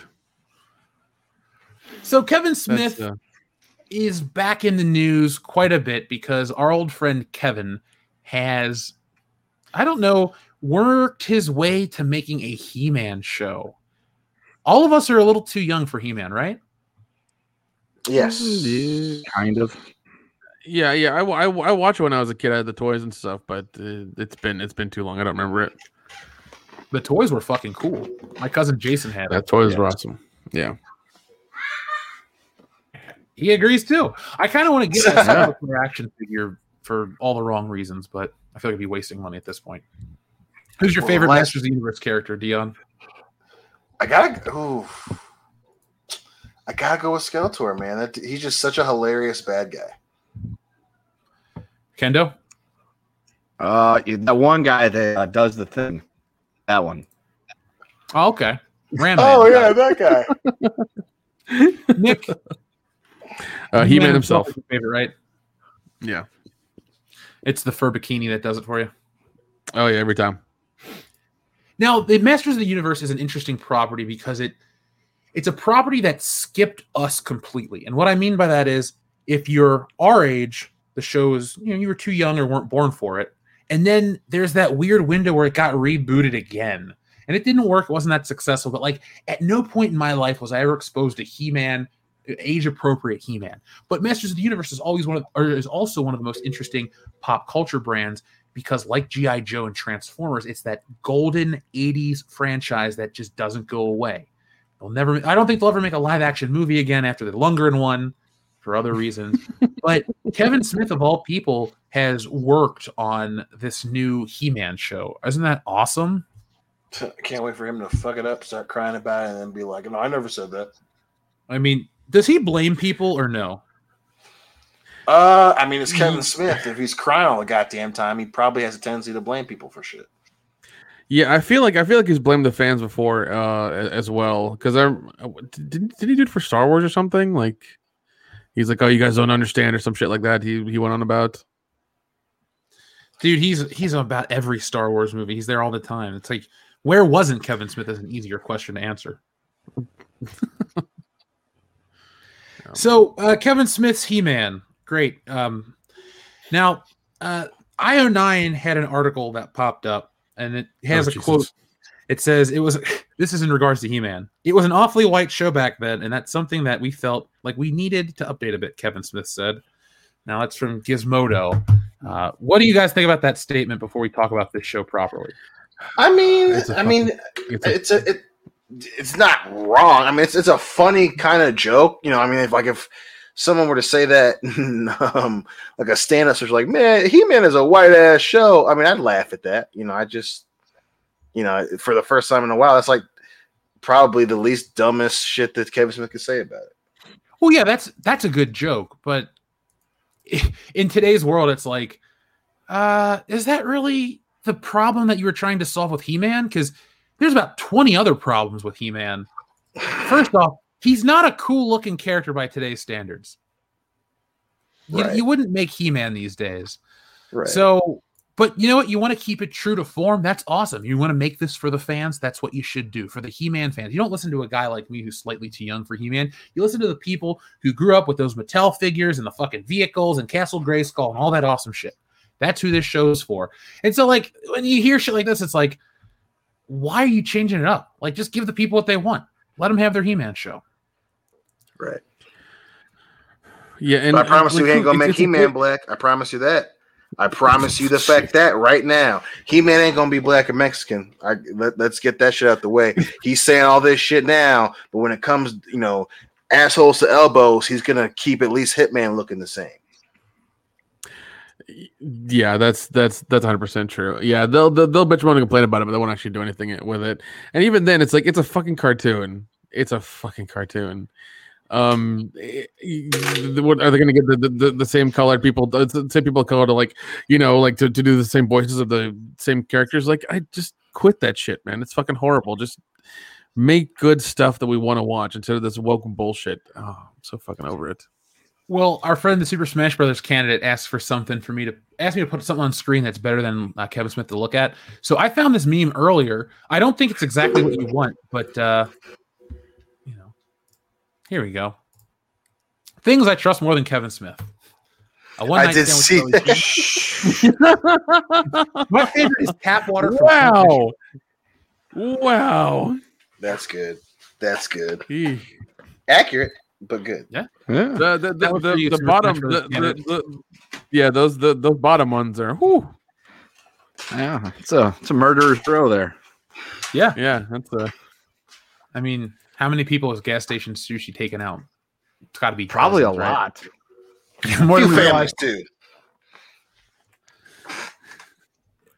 Anyway, that's back. Yeah. People are talking about woke He-Man.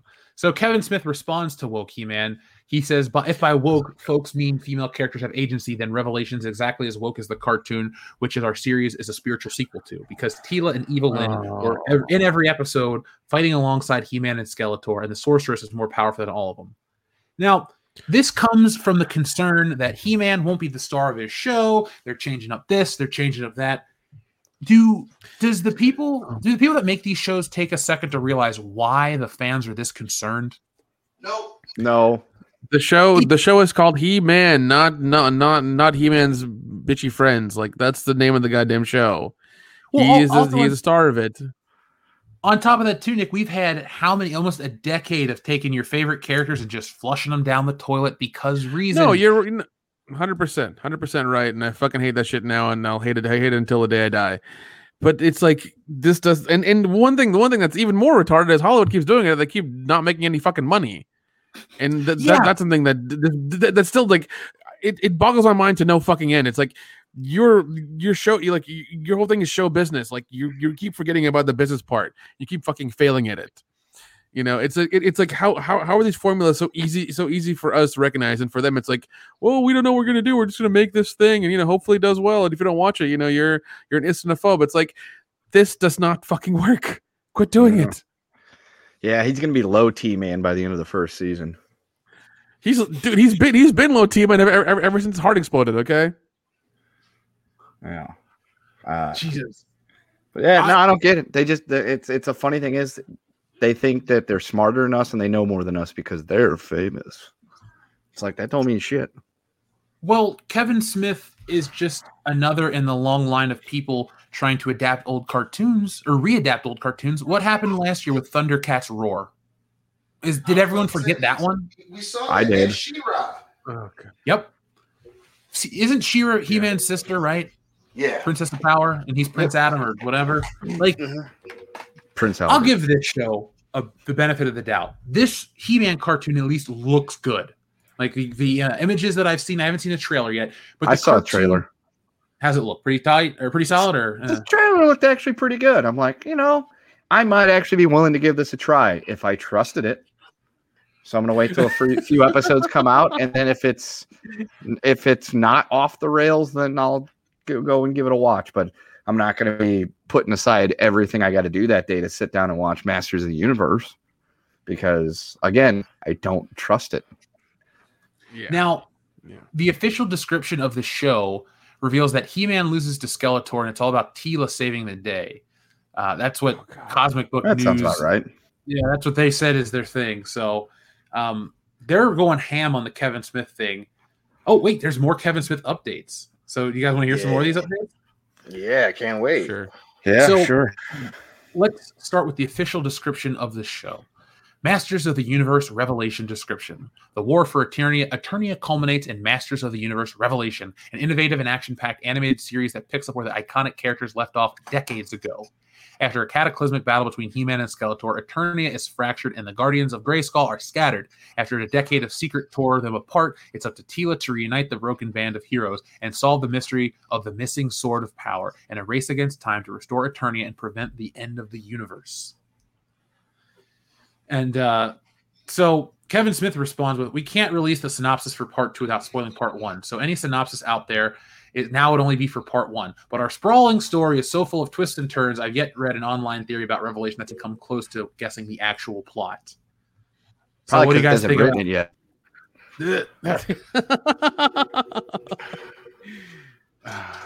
Yeah, it sounds like he's just like trying to make it be more epic than it is because he's gotten a few L's under his belt recently, and he's trying to get a W, and it's like, no man, you suck for a reason. I'm sorry, you were good back in the day, and you lost it.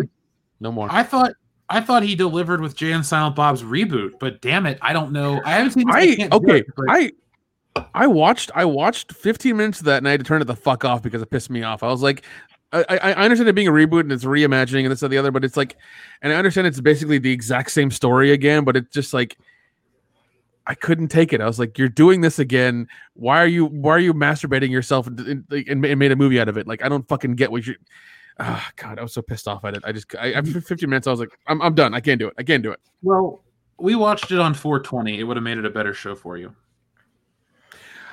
I think if I had, been part of that, I would have been a little bit more tolerable. But like, I watched it and I was like, I was prepared. I was like, okay, it's I've heard good things. Let me see it. And I gave it like 15 minutes. I was like, I can't do this. I just fucking can't.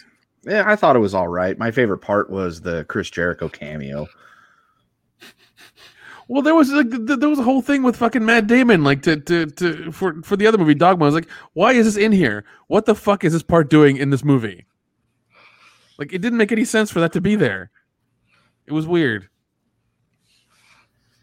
Now, our buddy Kevin again chimes in because I guess people are so concerned with this show.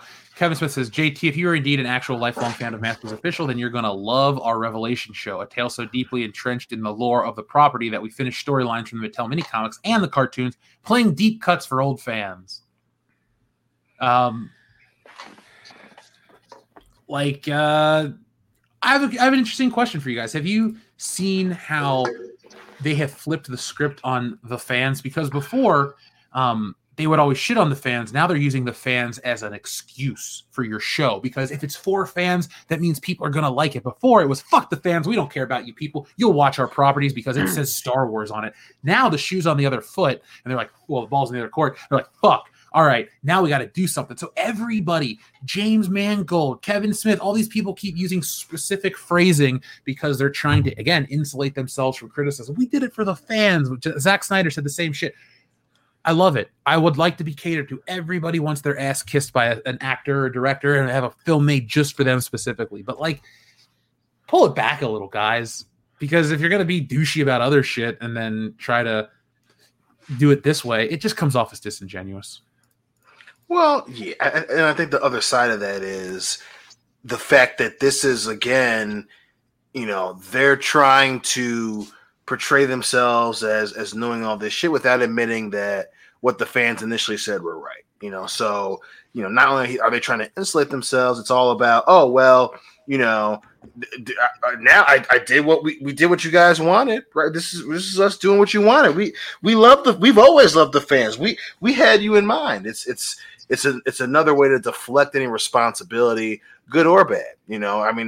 Worst case scenario, it ends up being good. Fans are happy. And they're like, shit, we didn't plan for it to be actually successful by doing it. Or, best case scenario for them is it doesn't work out. And they say, like you said, hey, oh man, we do. You heard what I said back in May or June. I said that we did it for the fans. So it's just, they're too proud to say you guys were right because we lost a lot of money on this other bullshit. They're trying to save face. And so it's just a merry-go-round of bullshit, man, especially from Kevin Smith, this dude who hasn't hit, he's won for his last, he's 1 in 5 over his last 6 fucking movies, So it's just, it's just frustrating. Like, just admit that you were wrong and make movies the way that, we all know fucking works, instead of constantly trying to, play both sides. And that's what this is. This is Kevin Smith and them trying to play both sides. Did you hear that this show is inspired by Footloose? I did see that. Someone had reposted that on Facebook. Well, I hope that this all works out well for Mattel. Have you guys been to the stores lately and seen those Masters of the Universe vintage style figures? Yeah, no, I have not been in the toy section in a while. Yeah, I've seen a couple of them. They're kind of expensive. Yeah, they're like $15 each or something like that. Yeah, it's so. $15 for an action figure. Only $9. Dion, $15 is cheap for us, don't you think? About to say for the shit that we usually be buying, that's 10 times under what we do. You guys, your sideshow collectible fucking shells and stuff. It's a habit more expensive than cocaine. It is, and it's just funny because it's so funny that you literally bring up the cocaine thing, because I checked my order for my Endgame's Iron Man. The fact that it hasn't fucking shipped has me angry, way angrier than it should be. I should not be this mad about this. Who is it from? Mafex? It was Mafex. It wasn't Bandai. It was Mafex. Because they just put out a thing. All of their figures are delayed. Fuck. Yeah, because take June off the goddamn site. Well, I know this guy that's getting brown-suited Wolverine, and I'm like, oh, maybe I'll pick up one when I see people actually hold the figure in person. And right. No, he got an email that says that's just been delayed. All of their figures. I'm like, oh, okay. Damn, dude. Just Joe 47. At least if you guys did cocaine, you get more shit done. I'm just saying. That's true. We'd write Spider-Man 4. Oh wait. No, you'd be on Spider-Man 12 by now. Okay. True. Well, also true. Be. Also yeah. True. All right. So with this show, maybe I'll watch it. It's on Netflix. This show will be watched after Castlevania and a multitude of other shows that I've been promising to watch the audience. By the way, I think it must have been Wheezy Bird because it did not have a mention sticker, but we got another volume, of My Hero Academia, volume 28. So let me show this on camera real quick. Folks, we do have a P.O. box. We do go there and we do check stuff. And I want to bring back Tales from the P.O. Box. That was a show you guys all liked. So Wheezy Bird, if that's from you, thank you. Boom. All right, so I'm done trusting Kevin Smith. He's earned it. He has fucking earned it. Now, have you guys watched Loki yet? Yeah, with him crying at the drop of a hat and on constant being like, oh, I did it for the fans. I'm making this cartoon. I know nothing about it. It's going to be great. It's like, stop, dude. Just fucking stop. I would never argue that Kevin Smith didn't grow up watching He-Man or wasn't a big fan or had the toys or any of that shit. I'm never arguing that. I don't care. Like, it's like weird virtue signaling. It's like, I watched it. Okay, well, we got to let it speak for itself. We'll find out together, and you can't. Once it's out, you can't hide behind oh. And luckily, nobody has to pay money to watch it. Most people have Netflix, so it's just like, oh, okay, yeah. I'll flip it on and check it out. Oh, 007 Cloud. I'm sad to hear that. Dion, Cash Kester's trolling you. Dion, I've got my Endgame Iron Man. Fuck you, fucker. Josh Leak says this. $10 says T-League will get the power sword in the end and become a greater hero than He-Man ever was. And they did with Luke and Ray. There's no way they can resist doing this with He-Man. I promise you. I think that's the concern of a lot of fans. Yeah. What do you guys think? Do you? What other properties can they put out where they take the main character, neuter them, and make the secondary or tertiary character replace them because of reasons? I mean, obviously, yeah. There's a lot of characters they can do that with. I mean, obviously, the fact that it happened, with Luke, with the Luke and Han hybrid that is Rey. I mean, it's open season for all those types of characters. I mean, they're about to do it to Indiana Jones. We're gonna see. Oh, we're gonna see what the replacement for that is gonna be. I can see them going after Shaft because of the last film. The fact that it was kind of a cult. A cult classic, I could very well see that, and then they start casting Regina King in it or something. It's open season, man. And it's not even about whether the characters may come off as archaic or whatever. But the fact that they got away with the Luke and Han hybrid, of course they're gonna fucking go for everything and anything. Just why Shaft? Why Shaft? What did he ever do to anybody? Come on now. Got laid too much, man. Yep. He's got laid too much. Actually, I think my local theater here, the Plaza, they're showing Shaft on Sunday, so I'm gonna go try to catch it. Oh, nice. Which one? Which version? The first one. Shaft West Africa, good. Yeah, Shaft on Sunday sounds like a different movie though. Starring Piper Perry and Lexington Steele. Yeah. Wait. The picture should be of a fucking boat. The movie's actually just titled SOS. And so you think it's this nautical themed film, and it's really just a porno on a boat. Shaft on Sunday. I wouldn't even be mad at that deception. I feel like we'd be really good at writing porn. I mean, nobody would watch it for the fucking story, but I feel like we'd write the best porn ever. The amount that the four of us have watched. Well, we've got lots of experience. That's true. Our friend Toxic Masculinity says, Jeff, Kevin Smith sent out a tweet himself that said, I wasn't a He-Man fan, but now in an interview says, I've been the biggest He-Man fan ever. Okay. Sure, well, see, there you go. There you go. Isn't that the trend of tonight? Really, We're talking about, see, folks, this is how you know the world has officially returned to normalcy. People are lying through their teeth to sell you bullshit. There's no more global issue. There's no more thing taking your attention. There's no more fake piousness that these people need to present themselves with during a troubling time in America. No, now it's time to get your fucking money. So everyone is going to go back to the old ways, and it's very fun to watch them say stupid shit that doesn't really gel with the stuff they said previously. Like, your tweets stay out there, dude. By the way, 16-bit mascot, Garfield of Dreams. That's another good one. Ooh, I like it. Now, we'll talk about Loki in just a moment, folks, but let's catch up with the audience.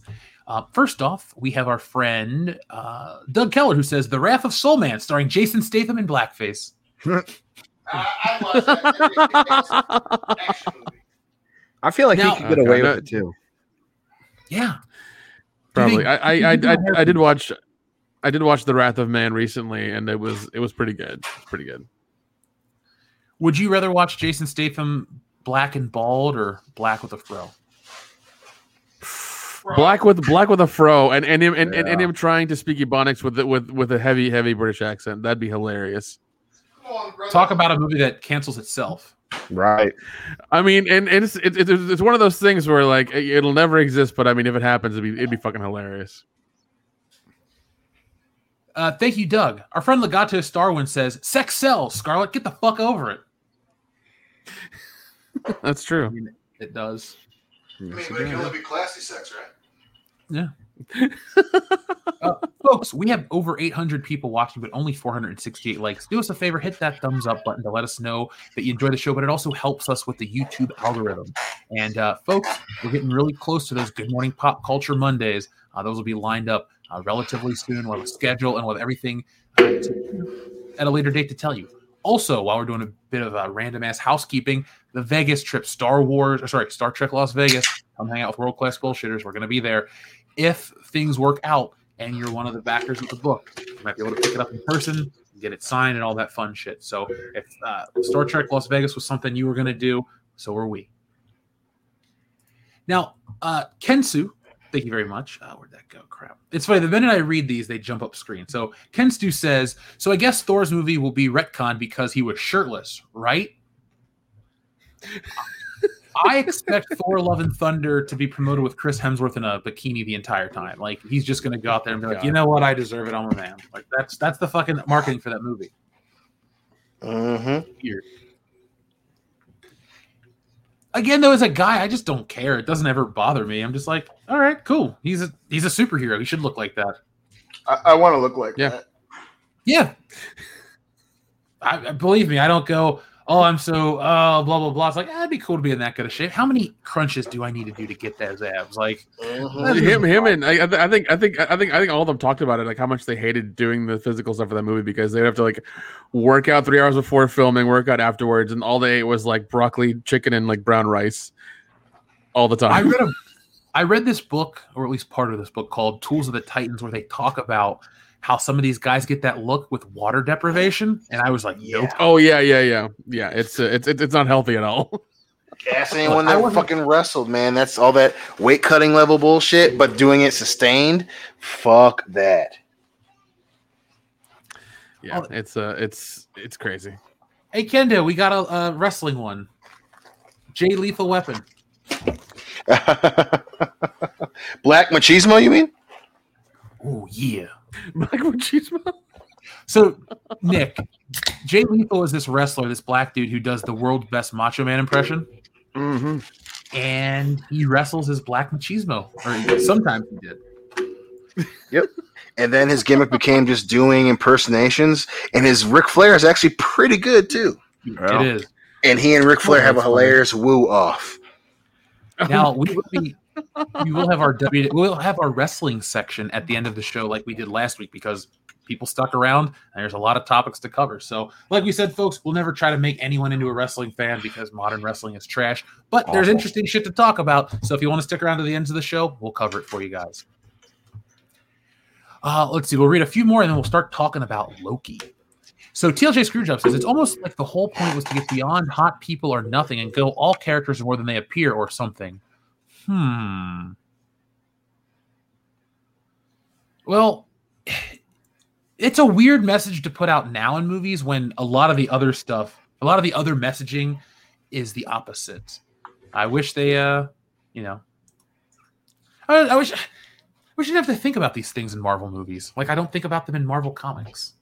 Right. So Joseph Bienovich, I can't speak. I'm thirsty. We already read his. He says, sorry, gents, headed it for a few. What's the game? Well, Joseph, we put that on screen for you at the time. And Nelson the Gentleman says, I repress the urge to kill often. Anyone you boys want gone?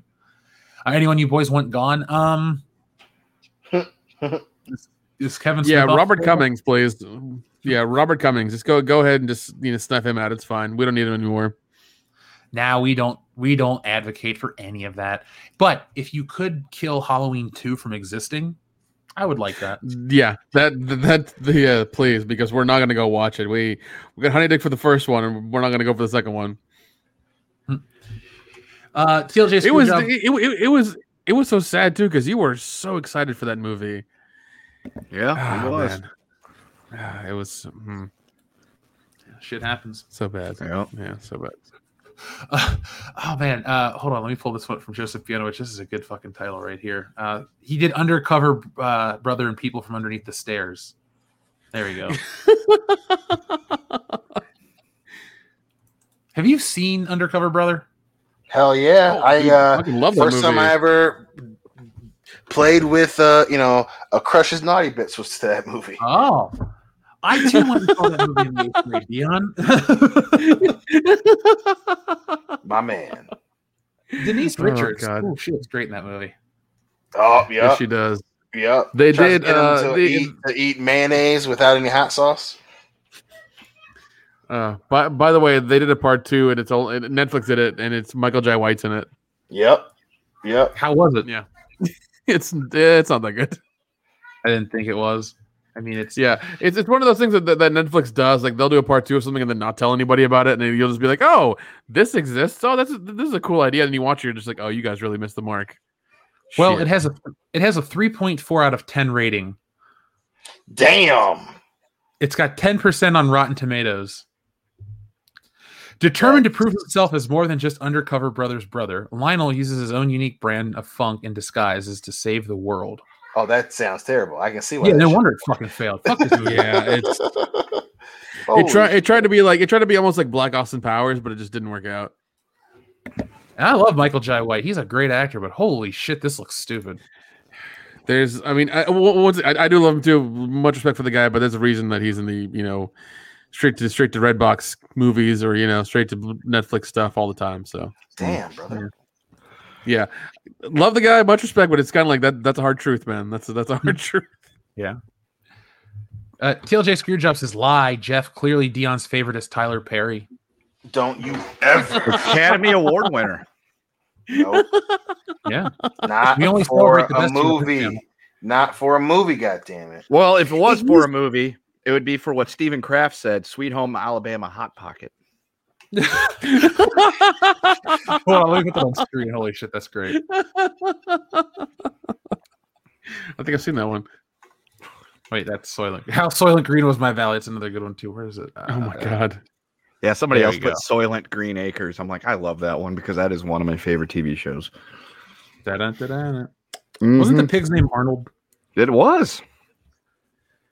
I've watched many an episode. So MeTV was on a lot right at the formation of this channel, because I would watch Perry Mason every night, and sometimes you'd catch Green Acres afterwards.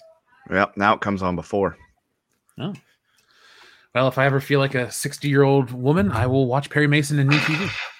There you go. So Loki. Loki had its second episode drop on Wednesday. Have you guys taken the time to watch episode 1 or 2? I have not yet. I have not. Nope. I'm probably not going to spend a ton of time on it, but I got to say this was a pretty solid episode. Pretty good episode across the board.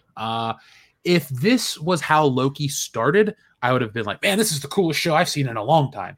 Because for as pointless as episode 1 was, and yeah, I get it. You got to establish the world and build it. And I still have a ton of issues with it.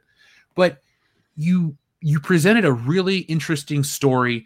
And in a weird way, it was like a Doctor Who episode. It was like if Loki was the doctor and Owen Wilson was his companion or something like that. They had a pretty good balance. They went and did a lot of things. A lot of these Marvel shows start out with something and then nothing happens.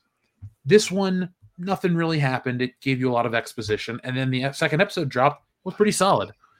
So it's surprising that it picked up from the first week. Usually you get like a lateral move or a slight decline.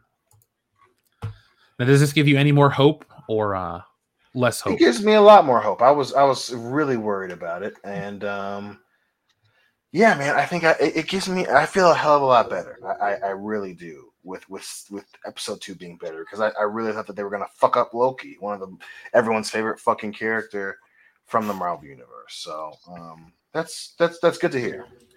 Now let me give you a brief summary of the episode, so people out there are watching. Sorry, for the people that are out there listening, want to know what it was about.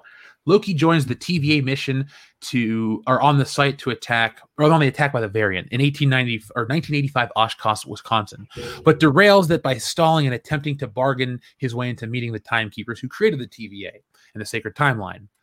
So long story short, Loki has to go through a lot of paperwork, and he figures out a theory where this Variant is. So the premise of the show is another Loki is out there killing agents of the TVA, the Time Variance Authority. And so Loki, when he stole the Cosmic Cube, the Tesseract in the last Avengers movie, he basically ruined the timeline and has to be wiped away. But Owen Wilson wants to keep him around so they can hunt down this other Loki. And so they finally hunt down this other Loki, because our Loki is pretty clever, and he figures out that the only place that this other Loki can hide out in is an apocalypse scenario, because there's no kind of temporal energy that changes history, because it was always determined to kill everyone. So to test this theory, they go to Pompeii, and Owen Wilson standing there like, oh, this isn't going to work, blah, blah, blah. You got to do it slow. And Loki goes out there and like moves a goat and speaks in Latin and tells these people to pray to him and all this shit. And then the fucking volcano explodes. It was a really funny episode. And so you find out that Loki's theory is real. They hunt down this other Loki to another timeline in essentially a Walmart. And the trick was to lure everyone there, then to, put the mission in plan. I won't spoil everything for those out there that are listening that haven't watched it. But you don't need to shill for Disney to call quality when you see it. This episode was pretty damn solid. This wasn't, female Loki is weird. They explain how different universe versions look different.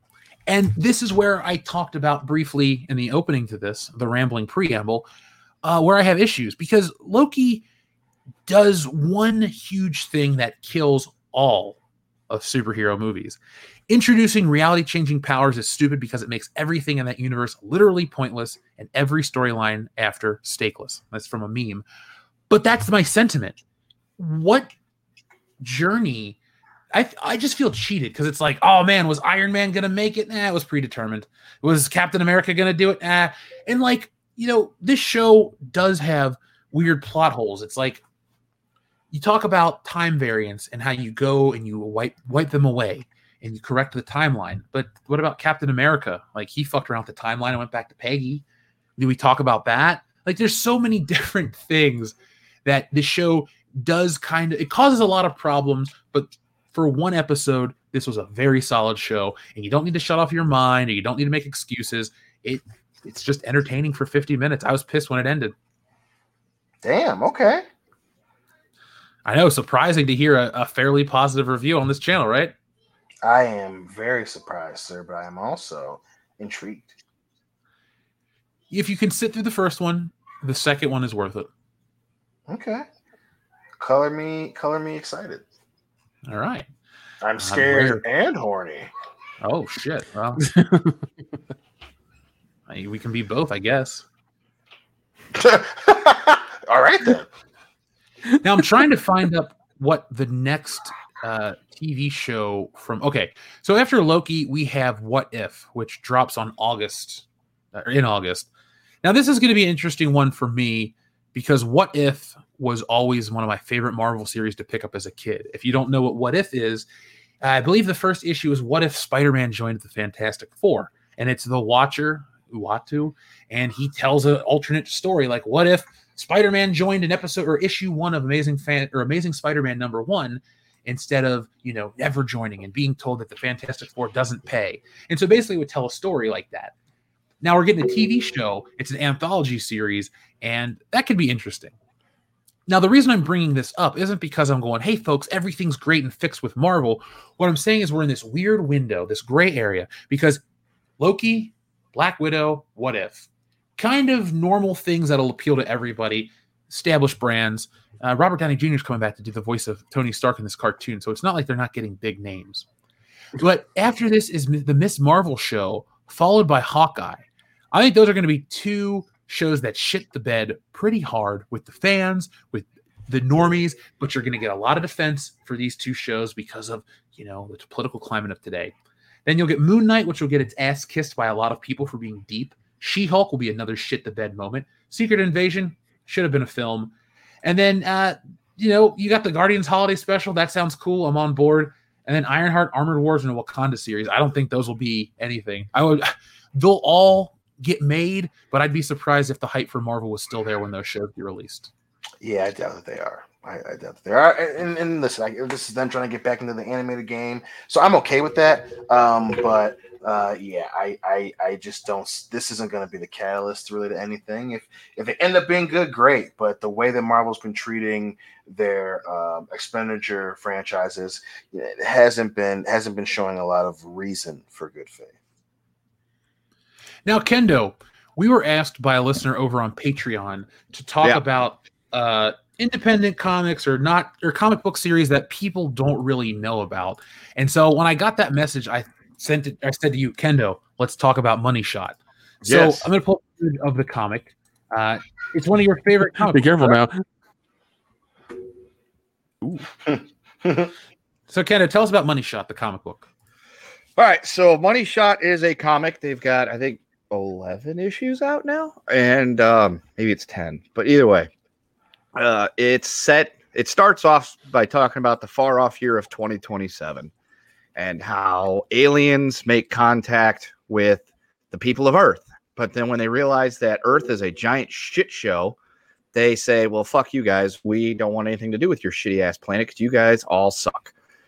So then 5 years later, because the story takes place in the far off year of 2032, we have a group of scientists who are trying to make the world a better place through science. But instead, they decide, since they can't get any funding because the government's inept and they don't offer them any funding or anything like that, they decide that they are going to make money by going and making contact with these aliens and other worlds and have sex with them on camera to bring some more degenerative pornography back to the Earth, because the people of Earth are very bored with everything that we've got in terms of adult content. So this comic book is about their misadventures going through the universe and humping it, and they get it's essentially a adult X-rated sci-fi adventure, and it's entertaining. It's got some really good satire to it. It's got some funny things. It's, without going too deep into the plots and different things of the story, they just go to these other planets and they meet these interesting alien creatures, and sometimes they get caught up in jams and they've got to fix things and save the day and then hump each other. So it's great. No Samurai Vader, thankfully not. No, they don't. But there is, I think it's in issue 9. There is a cow or a horse woman person thing. It's like part horse, part woman, part cow, something like that. That there is some imagery of what Batman isn't allowed to do to the Catwoman happen in the page. And then you say it's issue 8 or 9. I believe it's issue number 9. All right, pulling it up now for Dion. Yeah. And there's some backdoor action. This guy's got a chainsaw for a dick. Yes. Wait, what? Yeah, I should read this comic book. This sounds fun. Oh, dude, it's hilarious. It's a very fun comic. I learned about it because I went to the comic book shop.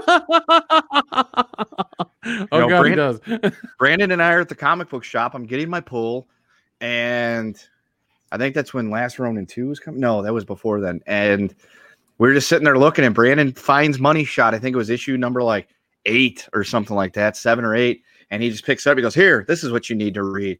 Because it's just going off the title of it being called Money Shot. And I'm just like, that can't be what I think it is. But based on the cover, I'm like, it totally is what I think it is. And I started looking at it.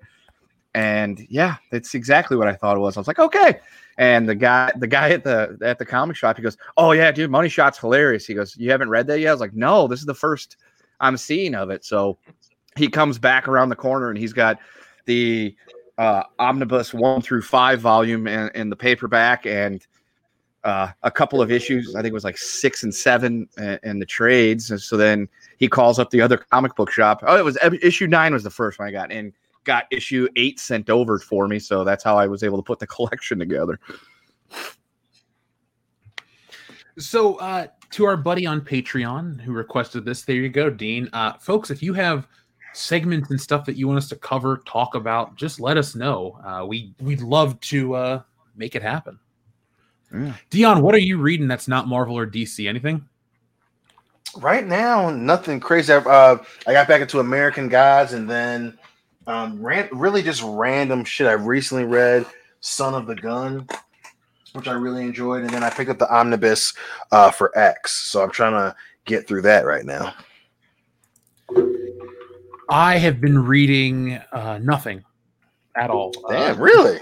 That's gonna be a while.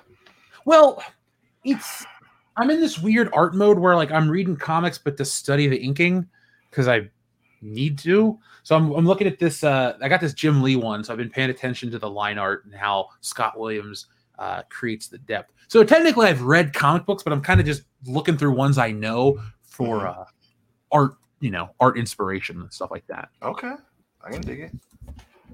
But I do want to get back into reading some more.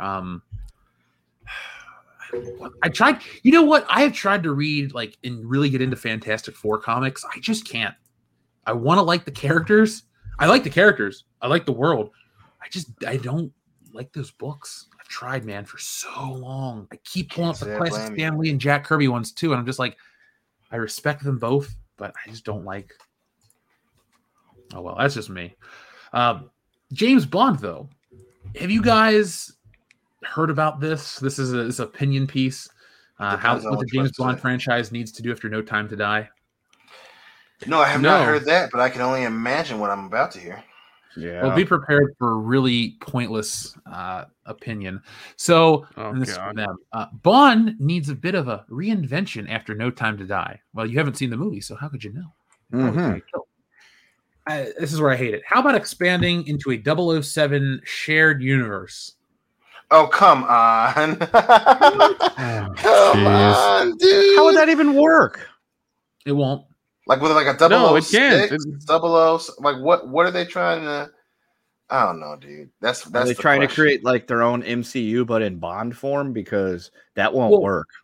Now, I don't think it'll work at all. This isn't official. This is just what people are pushing for, which just goes to show how dumb things are, because Bond is not, multiple timelines, alternate realities. It's a dude with a gun. Please don't make it Inception or Tenet or some other shit. It's not James Bond. Ain't sci-fi, and don't do shared. I know shared universe doesn't have to mean science fiction, but Felix, these other characters in the James Bond world that are name brand recognition shit, they're not that interesting. All of these characters are interesting because they play a part in James Bond's story. They're not in his mission, basically, so that's they'll help him get across, help him win, things like that. So for them to do, I don't. It's just a bad idea, just a horrible idea.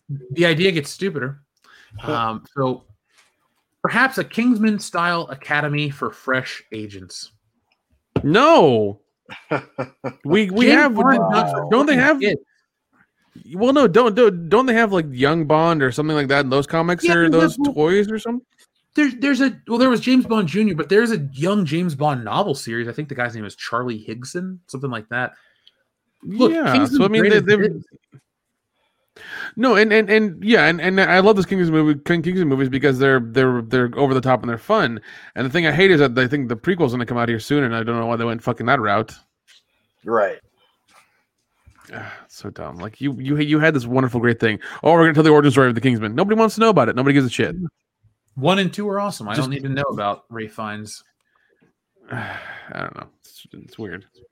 Now, they also say, but ditch the cannon-bursting Bond backstories.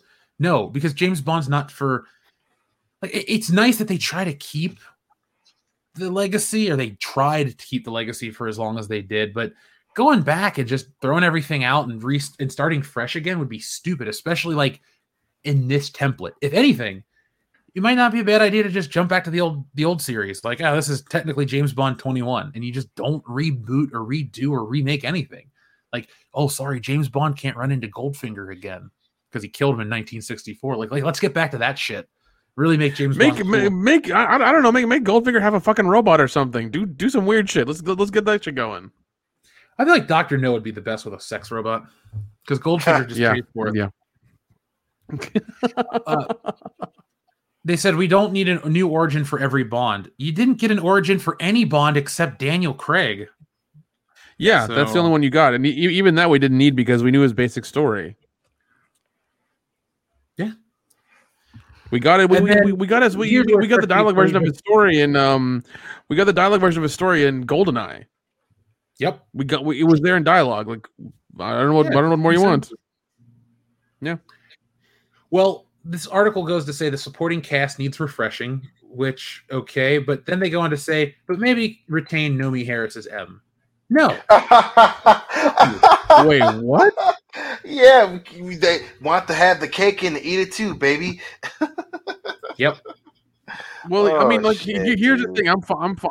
I'm kind of fine with the Q being like this younger kid, and he's like a smartass. That kind of fits the thing.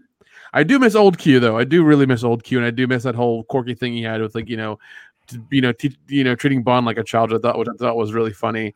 But like new Q, I'm okay with. It's fine. But then having this woman be M all of a sudden. I mean, she's Moneypenny right now. Yep. What more do you want?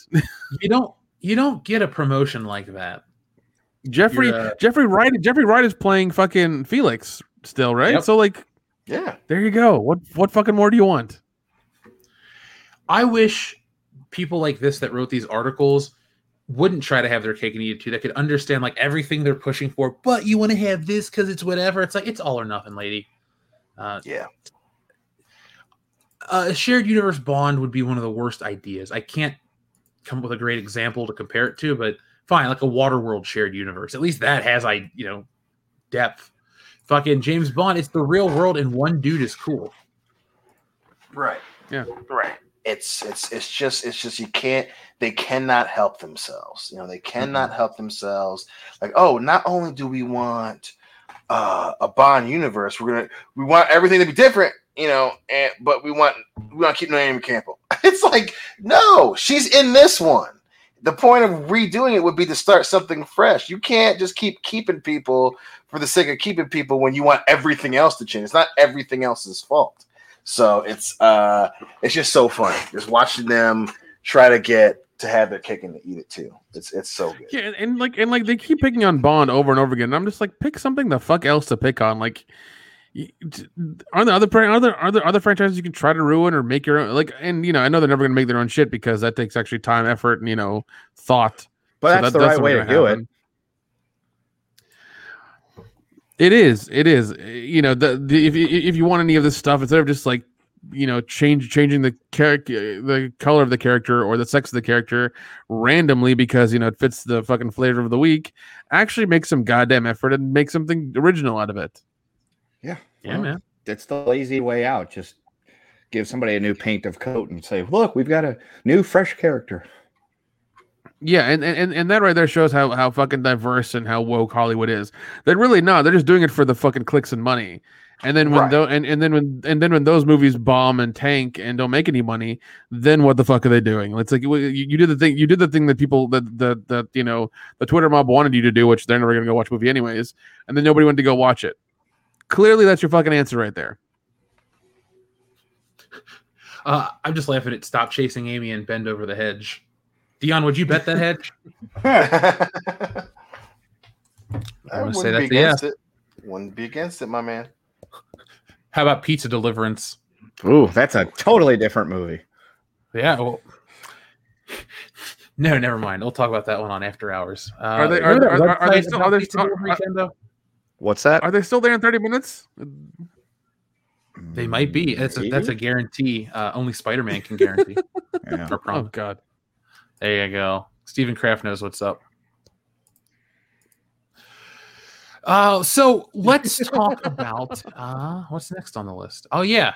Briefly, because there really isn't much to cover. Anything from E3 that you guys want to mention? It was the big entertainment expo, the Electronic Entertainment Expo.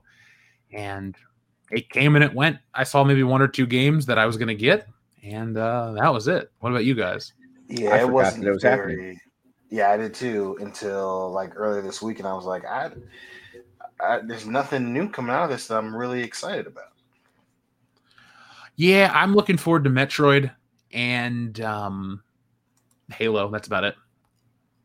Yeah, we'll see. Yeah, Halo for me as well. As I just I think we discussed it. They have couch co-op, so that's good. I hope the story's good and it's not like shitty like it was the last time. That's all I'm hoping for. Yeah, Halo 5. I'm not gonna play it. I got it for free. I'm still not gonna play it, dude. Yeah, good for you. Good one. So yeah, that was E3. I guess there really wasn't a lot to talk about. Sorry, folks. Metroid Dread looks cool to me. I like side-scrolling Metroid games. I'm gonna. Wait, didn't the trailer come out for the Evil Dead game or something? There was a trailer for that. Was that E3? I saw that on Facebook, so I might have didn't put those two together. But that trailer looks fucking cool. I'll buy that. Well, I hope it doesn't go down the shitter the way the Friday the 13th game goes, or how it went. Because I think, did you hear about that? Yeah, well, they Victor stopped Miller. Supporting it. Yeah, because the guys, the two guys who made the movie were having like a fucking contract dispute. That's why we haven't had any more remakes or reimagines or any of that bullshit. And no more content, no more comic books, no more stuff. No, they can't even barely update the game because they're legally not allowed to. Yeah, aren't contracts a fucking wonderful thing, Nick? Because I mean, both guys are damn near 90, and it's like, no, I want the money. It's like, motherfucker, you can't. You have maybe 5 to 10 years to spend it, and then what? Then, dude, Metamucil and Viagra does not buy itself, Nick.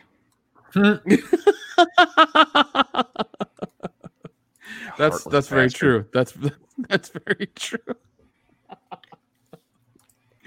Oh God. Yeah, with Sam Raimi involved. Well, even if he's not involved, but. Sam Raimi's not the type of dude that's just going to pull rights right afterwards or cause some kind of stink. No. Friday the 13th mismanaged the entire time. Yeah, no, 100%. And I mean, even the show they did for Starz was wonderful. It was so good. It was so much fun. Yeah. Isn't that an example though of the audience not actually supporting the show financially? They just wanted to tweet about it, dude. Yeah. Because everybody kept like everyone's like, oh, I'm not going to give money to Starz and watch it. It's like, really? But this thing is this thing you love and has been talked about for fucking years, and you're not going to give it money so that you're going to have more of it. You're an asshole. And then when I got canceled, they're like, "Well, why did you get canceled?" It's like, because you dumb motherfuckers didn't support it. That's why. That's what happens. Yeah. So let's check in with the audience before we cover our next topic. So, should I press the last button or should we wait? Wait. All right, then pick a number for our transition, guys. 7. 13. Kendo, you get to be the deciding factor since they said it at the same time. Pick a number. Your answer gets. Beep, boop, beep, bop, beepity, boop. Bop, bop, bop, bop, beep, bitch. I'll pick it for him. Who's that Pokemon?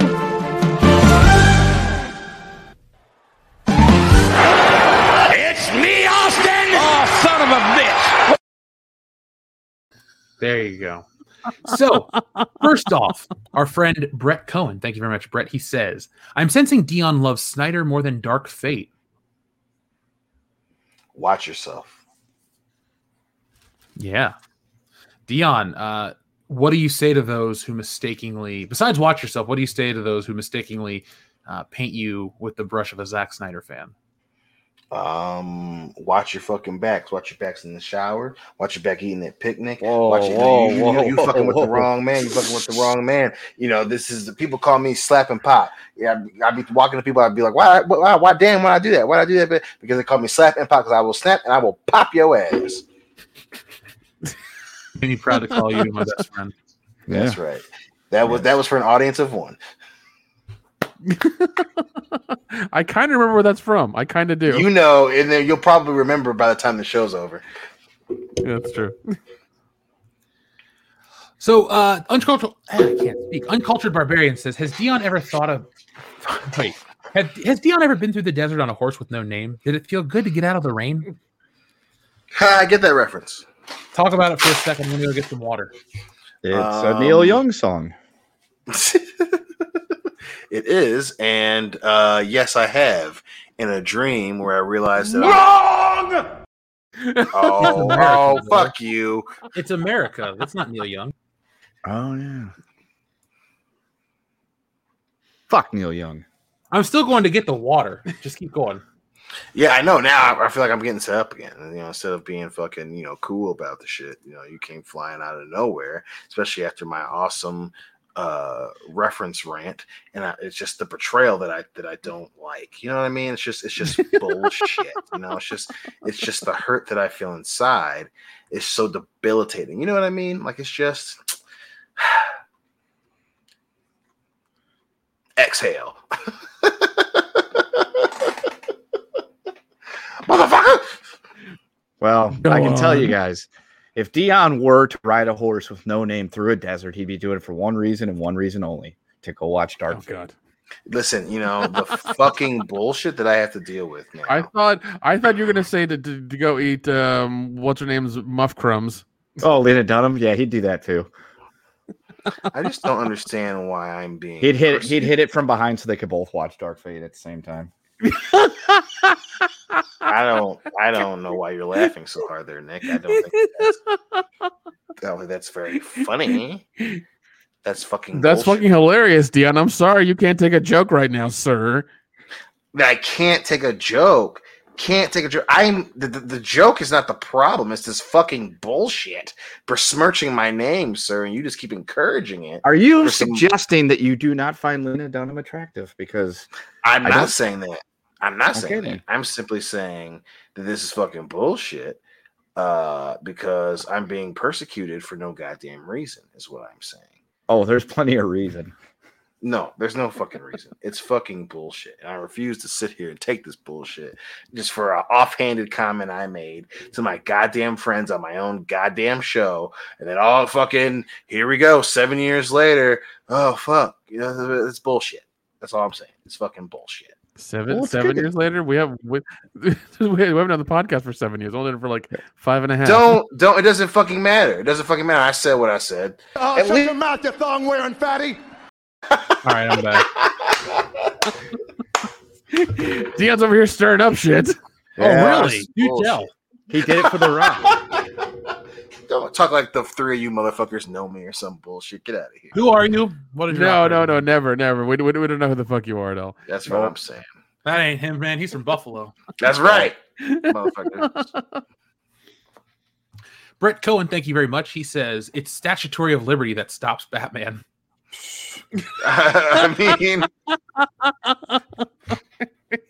what do you have planned for Gotham, Joker? The one thing you cannot stop, Batman, the statutory of liberty. Oh no, Joker, you've gone too far.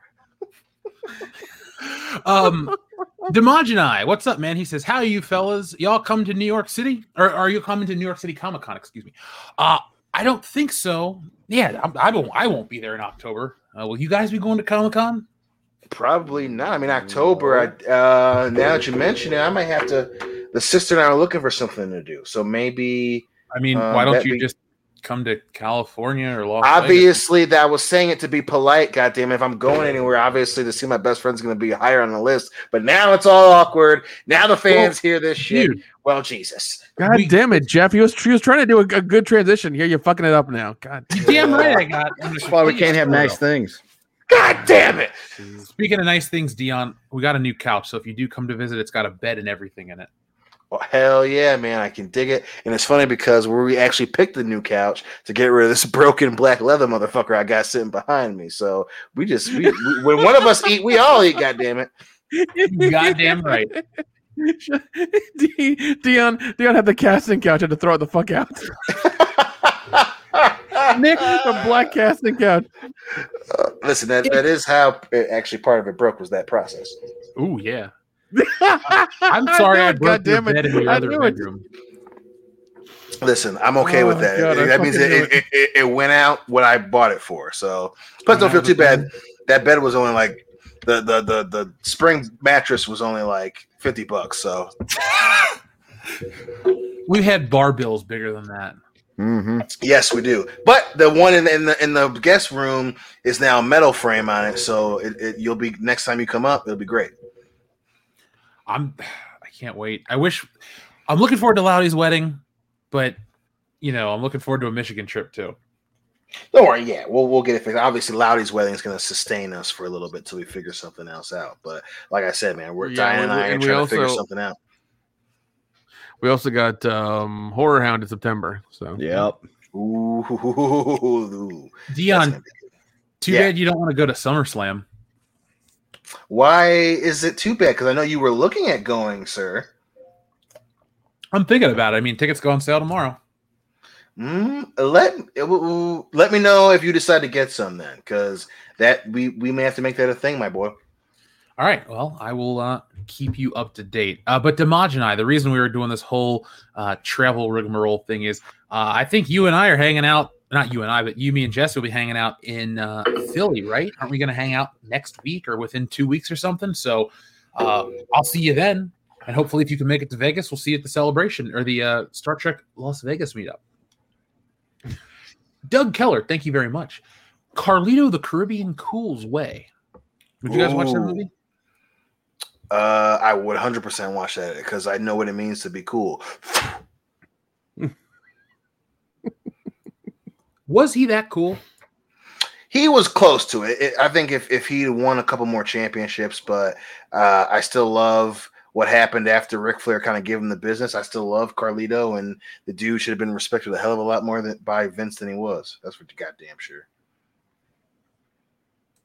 Yeah, well, he's doing all right for himself now, man. He's acting. He's been in a handful of decent properties. Yep. So. Yep. He's still a fucking man. Yeah. I didn't realize how young that dude was when he was. I know. That's crazy. That motherfucker was early 20s. That's insane. He's not that much older than we are. No. Darian 217 says tickets went on sale today. Did they go on sale today? Shit. Oh, shit. That doesn't matter. They're not going to sell out. No. Nope. SummerSlam. Yes. SummerSlam's not selling out, Nick. We've got plenty of time. WWE. Well, yeah, and I have to, out. I have to keep remembering that it's WWE and like nothing sells out anymore. It's not going to happen. Like I have to keep remembering that. Well, they're only the pre-sale right now. So right. That's good. That's good. Air, but I will look into it. I have responsibilities, okay? That's right. Doug Keller knocked this one out of the park with a spicy title, Three Black Men and Rosemary's Baby. Oh. You saucy bitch. I like that. You saucy bitch. That was saucy. Another Axl Braun classic. You saucy bitch. I would actually just watch a show called You Saucy Bitch.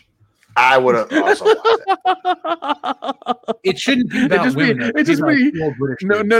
All it is Dion with the Guy Fieri haircut. He's going around like, I don't know, restaurants eating shit. That's all it is. I'd actually watch that show while I'm in it. Well, if you want to change one word in a person's name and get a whole different thing, check this out, Dion. So you love Guy Fieri, right? Oh, absolutely. Here's Black Guy Fieri. How's he look?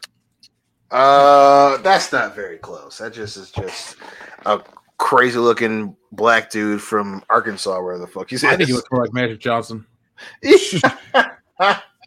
Money solves everything, boys. Yeah, that's the message we want to teach everybody, right? I didn't say it like that, though. You know, Wolf's Pain, Black Dynamite, a little Wharf and Annie Tail. Damn, dude, that's fucking dark. Oh God, here we go. So basically, he teaches Annie to do kung fu. Pretty much. It's a hard neck life. Hell yeah. I would if Michael J. White did that, I'd buy that in a heartbeat. I'd be like, give me two of those, please. More than Undercover Brother 2? Yeah. Way more. Primer says G-Force, the Richard Gere story. It's a different type of story. Way different story, sir. Fake Name says Sex Toy Story, starring Wood and Buzz. That's way different than what I thought we were talking about here, buddy. Yeah, I mean, Andy's mom looks very happy for different reasons. Oh. Magnus Lord says Dead Rotting Poets Society. Oh. Ooh. That could be a good horror film right there, sir. Dude, Shakespeare comes back from the grave to fight James Joyce. Sure, why not? We need some wild shit these days. Yeah, James Joyce died in 1941, so he's pretty fucking dead. Yeah, I would say so. Motherfucker ain't coming back for the sequel, boy. Apparently, though, UB unveils a 36-foot James Joyce mural at 181 Franklin Street. Topical. Super Smash Brothers Candidates says, not sure what is creepier, placing a pic of Kevin Smith on the screen or that one of Richard Nixon. Please put something nice to make it up. Super Smash Brothers Candidates, I hope you're here, because I did change that image the second you sent this message in. So hopefully you enjoyed the things I trust more than Kevin Smith. Doug Keller, thank you very much. Doug says, Uncle Buck, and he likes to fuck. Oh. Is he driving a pussy wagon?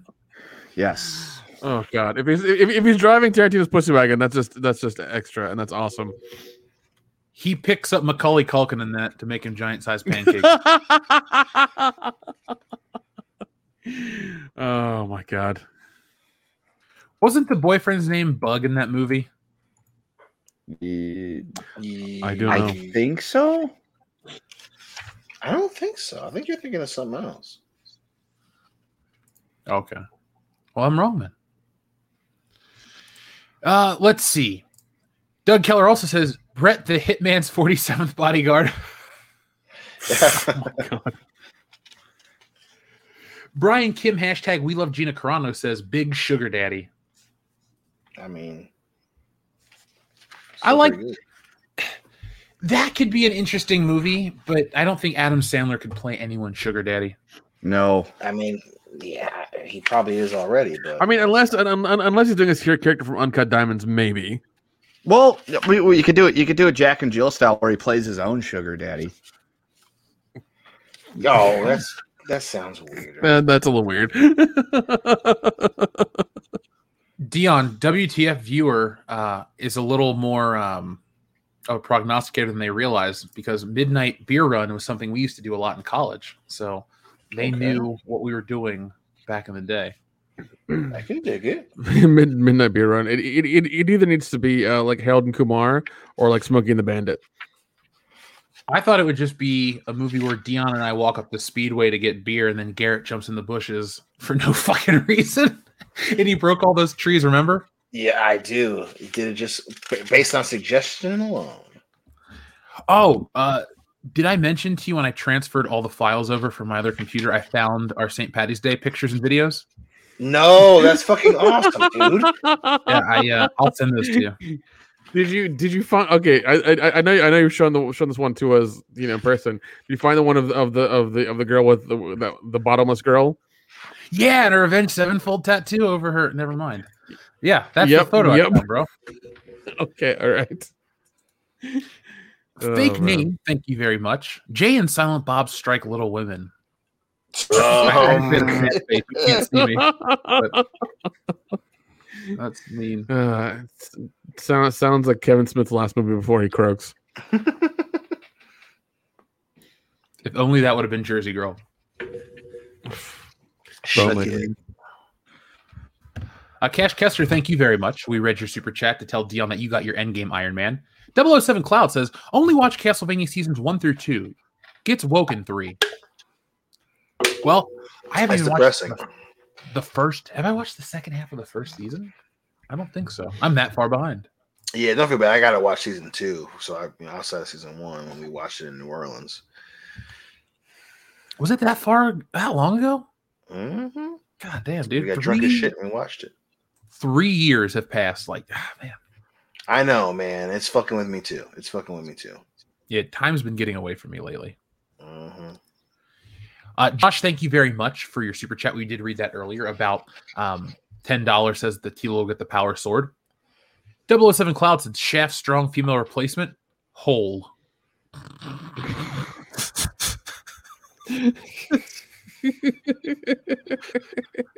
I feel like that's the kind of parody you would get in like the Kentucky Fried movie.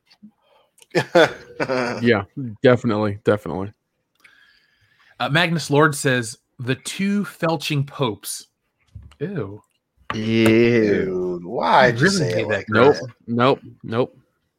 Yeah, folks, by the way, if you're wondering what we're playing, this is tonight's game on the screen for you. TLJ Screwjob says, Duke's brothers bet on Dion falling asleep again? He's still awake. Yeah. He's still awake, right? He's still awake anyways right now. So I'm feeling pretty good right now, too. So fuck you. 007 Cloud. Thank you very much. He says, being below 8% body fat and depraved of water makes you look cut, but your performance suffers. Your body is basically eating itself at that point. Yeah, no, thank you. I don't want to have to literally work my ass off to look like that. I'm fine. Now, TLJ Screwjob, you have the perfect question when we talk about our wrestling segment at the end of the show, but I realized we had one more thing I wanted to cover because this is pretty on brand for us. So Spider-Man 4 Vulture fight concept video for Sam Raimi sequel surfaces. Now, we can't really show the video because it got pulled off of YouTube, but this article that was published 3 days ago gives a little more information on why Spider-Man 4 was canceled, more so than we've ever been able to talk about. So you guys ready to learn about this together? I think so. Yep. Sam Raimi's Spider-Man trilogy is, for many, the most captivating of the different live-action adaptations of the superhero. A fourth film was in development but never made it to theaters. A decade later, after it was officially canceled, an animatic from the Unmade Project has surfaced. Posted on Vimeo by animatic producer David E. Duncan, the concept video features none other than Spider-Man's classic villain, the Vulture, who fights the superhero in the air. Spider-Man can be seen falling and deploying web parachutes before crashing into a skylight. So like I said, that video got taken down, or else I'd love to talk about it. But Duncan explained, one half of a dozen animatics I produced for the ill-fated fourth Spider-Man. Studio politics, creative differences, and bad internet reactions to John Malkovich as Vulture caused the plug to be pulled December of 2009, early in the prep stage. Despite the critical response for Spider-Man 3, the film's box office success prompted Sony to greenlight three further sequels. Several villains were considered for the fourth installment. As Duncan wrote, Dr. John Malkovich had been intended to be the Vulture. However, Raimi also wrote drafts of the screenplay that included the Lizard and Black Cat. Finally, Raimi was ultimately unable to develop a script that satisfied him and abandoned the project, leaving Sony to go ahead with the reboot starring Andrew Garfield as Spider-Man. So, now we have it from somebody on the production. Why Spider-Man 4 was never made. We had been told the story that they couldn't do it in time, and now we're hearing this one. What do you think about the reason why Spider-Man 4 didn't get made? Bullshit. Yeah, sounds a little like bullshit. Is it better that we... Are we better off, or do you think Spider-Man 4 would have sent us on a better path for modern Spider-Man? I feel like... It definitely puts us on a better path. That's for goddamn sure, sir. I mean, like I feel like had we gotten to 4, it would have been like, okay, 4 is a little bit better than 3. You know, we're back to normal now, and like everybody would have got over 3 real quick, and they would have been like, okay, you know, 4 is fine, we'll do that, and then they would have probably gone a little bit further with it, hopefully. But it sucks that like, as soon as 3 came out, everyone's just like, oh fuck it, oh, it's horrible, and then like. You know, Hollywood's like, no, we're scrapping it. It's weird how much they listen to the internet. I mean, I understand they have to, but it's like, look at how much money you made, first of all, and, you know, kind of figure it out from there. I'm surprised that they listen to the internet as well. I thought John Malkovich was a great choice for the fucking Vulture. Yeah, I would have. Yeah, that's true. I mean, like, back then he was, but now that I've seen Michael Keaton do it, I'm just like, I kind of want Michael Keaton to be, you know, Vulture. I really liked his take on it. He was genuinely creepy and menacing. Like, it was awesome. Mm. I thought he was great. You know. Go ahead. Sorry, Kendo. I was going to say, I would have liked it if we could have got a Spider-Man 4 to try to maybe right the wrongs of Spider-Man 3. But considering how much dicking around with Spider-Man 3 the studio did and how much shit they fucked around with in there and it caused the movie to be that way, I feel like Spider-Man 4 would have went down the same path. Okay. That makes sense. Maybe it's good that he walked away. Well, I mean, he gets to work on Doctor Strange 2, right? Yeah, he's back. Yeah. It'd be nice if we get a cool homage to Sam Raimi's Spider-Man 4. Maybe they reuse this animatic and fucking Spider-Man goes through some bullshit portal and he's whatever. I don't know. That'd be the only way I'd be interested. That'd be the most interesting way to, like, pull in Tobey Maguire's Spider-Man if he's coming into this movie. Because... do you really want to, like, pull him out of the middle of Spider-Man 2 or something? It's like, oh, yeah, that same scene you've seen again. No. Show him in the middle of some epic fight with, like, the Lizard, what he was supposed to look like, and give the audience, like, a look at an alternate dimension. Like, if you lived in another timeline, this is what Spider-Man 4 would have been. Like, that's what you do with these fucking movies. Yeah, I mean, I'm sure Sam Raimi's fighting for that, but we'll see what the studio lets him do and what they're going to allow him to do. I'm sure he wants that. I'm sure, because he's good at what he does. He really is good at what he does, and I think he would want that as well. But we'll see what the studio will let him have and let him do, because they may be like, oh, well, let's pull it from like 1 or 2 where it's more recognizable and people will actually get it, kind of thing. Maybe they did that with Into the Spider-Verse, so with that fucking train. That's true. Yep. Now, I know we're just playing the guessing game, but I'm guessing that they would have continued with the trend in the Raimi version of Spider-Man, and they would have just kept the same suit, the same aesthetic. It was kind of comforting. Like, every time you walked into one of those movies, you're like, well, Spider-Man looks like Spider-Man. They didn't need to give him some bullshit design or some new change just because. Right. Right. It's not like he's like Iron Man Jr., where it's like, oh, you get the suit and everything and all this stuff and you can do all this cool shit with it. It's like, no, his suit's the same. It's fine. Well, it takes away all the I don't know, when he can just get Tony Stark's money to provide everything he needs. It takes away the urgency that Spider-Man you should feel as a Spider-Man fan. Right. Yeah, because I mean, in the first three movies, like in the first three movies, like he's struggling. You see him do his thing. He's struggling with his relationship, with his family, with his job, with his education, with everything. Even being Spider-Man, like there's a struggle of being the hero and being the person, and that's a wonderful thing to show because it humanizes him in such a wonderful way that you sympathize with him. And Sam Raimi really got that, really knew how to do that, and that's why those movies, are still like the epitome of like superhero movies where like you need to be at this level. You need to do these things to make your hero memorable and likable and to last the test of time. Well said.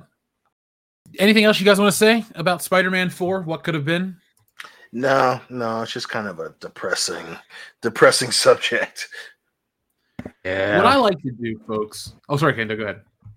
I'm just agreeing with Dion. Thinking about what could have been with Spider-Man 4 is very depressing to think about because, I mean, shit, they could have done so much with Spider-Man 3 that they weren't able to accomplish, and fuck it. In a minute, we'll talk about some of our wrestling topics this week because there's something I've been dying to talk about with you, Kendo, because of your honest opinions of AEW. TLJ Screwjob, we're going to read your super chat last after these ones because it's the perfect transition. So don't worry, we're not going to forget about you. Jeff's Disembodied Chard Phallus says, miss playing lightsabers with Kendo's little shrimp. Why are you going? Oh, damn.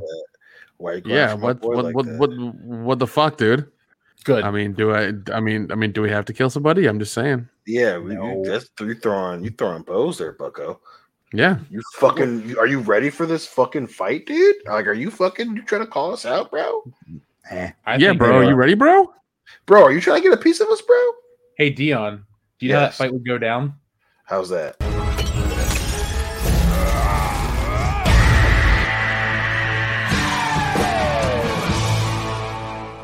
There we go. So good. It's amazing how well that fits. It really is. I had so much fucking fun this morning making these. I made one. I didn't ultimately use it because it didn't work out. But I had Chris Farley taking off his sunglasses from an SNL skit to that music, but it was too slow, so it didn't time up right. But I was like, God damn it. Because long story short, that's what could have been. Now, back to the audience, though. Joseph Bienowich says, check out Mobile Fighter G Gundam series. Now, If it's the regular Mobile Suit Gundam stuff, I am well aware of that. I actually spent a lot of time researching this really sweet, what was the number of the mech? It's the one that's on the poster right here. It was really cool looking. I was like, man, I'd love to get this. And it was like $300 for a whatever figure. And I was like, I don't like it enough. But mech robots and all of this stuff really interests me. You guys like that kind of shit? Oh, yeah. Hell yeah, dude. Yeah, man. Yeah. Comes from my Power Ranger. I remember the old Canon movies, Robot Jocks and stuff like that from the old days, man. Those are crazy movies. He should put out a series of commentaries for the worst Canon movies ever. Who, me? We should. Oh, no, I'm down for that. I'm entirely down for that. There's some really interesting stuff in that catalog. Yeah, and by interesting, you mean terrible. Yep.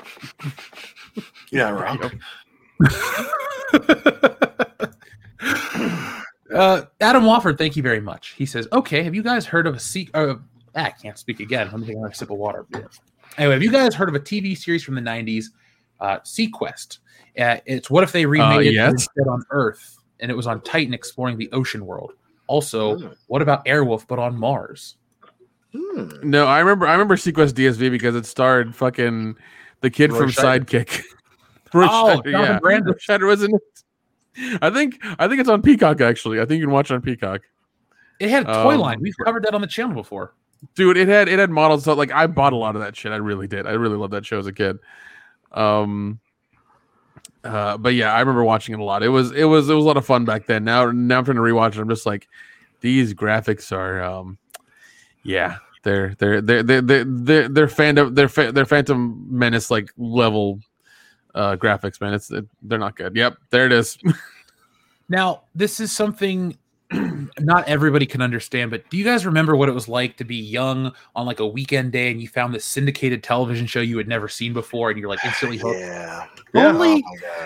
Because they would show like 8 episodes of it and you were watching all of them and you're just like, oh my god, how do I find this? Like you had to go like to your local grocery store, find the TV guide and figure out what fucking channel it was on and then like try to remember to watch it. God, that was like only a 90s thing, because you could have got lost in watching Sequest or Hercules or Xena. Mm-hmm. Yep. Though, and like, yeah, Xena and Hercules were wonderful shows, man. They were really fun shows. Mm-hmm. I agree, Freddie. That was one of SNL's best skits. Patrick Swayze and Chris Farley dancing. Dude, I was watching Point Break the other day. What a phenomenal movie. Great fucking movie. I am an FBI agent. Yeah, it's crazy, right? Erdogan goes, no, man, I know. That's what makes it so crazy, right? Oh, wow. Look at all the toys and shit. I kind of want to buy these because it is Ted Raimi. So I want a Ted Raimi action figure. Yeah. It is. Yeah, it is Ted Raimi. Ted Raimi is in the show. I think he plays like an alien dude or something, and there's even like an intelligent dolphin they have that does like operates some like computer stuff as well in there. Like it's crazy. Well, I'm gonna read this article later because the history of these toys would interest only me. And you can find the toys super cheap on eBay. Like they're super cheap. I might get the Roy Scheider figure. But to answer Adam Wofford's question directly, now we've all heard of Sequest. Now, what if they remade it, but instead of on Earth, it was on Titan exploring the ocean world? Could be cool. We don't know. Because to do that kind of effect, even in CG, costs a lot of money. So usually they don't do things like that. But no, I mean, yeah, if it was like Sequest redone like on Titan, that would be fucking cool shit. There's actually a movie kind of like that called, I think, The Titan Report or something like that, where these a human space mission goes to Titan and lands there and tries to go like a drill a hole through the ice and get down to the ocean. But it's kind of like a thriller-esque horror movie kind of thing. It's a lot of fun. I highly recommend it. What was it called again? I think it's like Titan Theory or something. I'll look it up. I'll find the name. Dude, when you do, send it to me. Will do. Adam Wofford also says, "What about Airwolf but on Mars?" Sure, could also have Knight Rider on Mars. I'd watch anything, any '80s show on Mars. Who's the boss on Mars, Kendo? How about that one? As long as we got Tony Danza, we'll be okay. Angela. Okay, how about this? The sequel to Alf on Mars. He never makes it back to Melmac. Oh, man. I don't know if there's enough cats to sustain him on Mars, though. Well, see, there's an alien who loved to eat pussy. Yeah. Maybe in the Zack Snyderverse, Martian Manhunter would be doing that as well. Now, Outer Worlds 2. Oh, hold on. Our super chat was from our friend Ben Graziano, who says Outer Worlds 2 had the best trailer at E3. Now, I had to look that up because I didn't realize what Outer Worlds 2 was. But it does look cool. I can't really show the trailer for copyright reasons, but it's the successor to the 2019 action role-playing game in space. The one game sounded cool. The one from Bethesda, the space game that they've been working on for like a million years. That's the one I want to play. Yeah, if they can ever make it happen, dude. You mean the one that's like completely immersive? That's like you can open up lockers on the ship and like do all kinds of weird shit. Yeah, it's like Skyrim in space. Yeah. Oh, by the way, Jeff, the name of that movie, I was wrong. It's called Europa Report. Oh, I've heard of Europa Report. Yeah. Good movie. yeah, it's awesome. It's a thriller in space. These people, instead of going to Mars, are going to Europa to study the water and things like that. And lots of things go wrong. It's fun. It's never fun when they all go right. Yeah, man. Imagine whatchamacallit, like Armageddon. They get to the end, they're like, all right, we're gonna blow it up. All right, everything's cool, and they just all land on Earth. Wouldn't be as dramatic. but they all end up at a shawarma bar. Mm. Sounds delicious. I had shawarma the other day. Yeah. Oh God. Thank you, Chris Comstock. He says, there is a lewd manga /anime that is called Interspecies Reviews. It's about a group of adventurers in a fantasy world that go around to different brothels and review the lays. Enjoy, gentlemen. Ken, there's something else for you to read. Well, I'll get to it eventually. I'll if anybody sends us the manga, I'll send it your way. You can review that. You're our smut expert. Actually, no, Nick's the smut expert. Yeah. No. I'm the smut maker. Okay. Yeah. I'm smut maker. Kendo reviews the smut to make sure that it's up to par. I mean, smut and filth is up my alley. So. Yeah. It's a filthy alley, Kendo. Yes, it is. Samurai Vader, thank you very much. He says, "You guys play Smash Brothers? Can I join? They just announced a new named Kakadudu from Tekken 2. I think if I win, Dion will pay for steaks and drinks." Ooh, you like to bet. I like it. What are you giving up, boy? We will play Smash Brothers with folks. It'll be cool down the road when we have like a better convention to go to. Like Horror Hound's okay, but we need more space. We'll get a double booth. We'll have like a little game section. People can come play games. We'll record the podcast from there. That's 2022. I like the way you think, sir. 007 Cloud, thank you very much. Spider-Man 4 depends on who they cast as Black Cat because they had messed up with Mary Jane already. I remember them talking about Anne Hathaway. And in 2007, I was like, all right. Or 2008, I was like, Anne Hathaway as Black Cat? Cool. Didn't happen, so she played Catwoman. I can't think of any other actresses that should have played Black Cat around that era. See, that would have been the era where she would have been sexy still. Yeah. Today's Black Cat would have been, buttoned up to the neck. Yeah.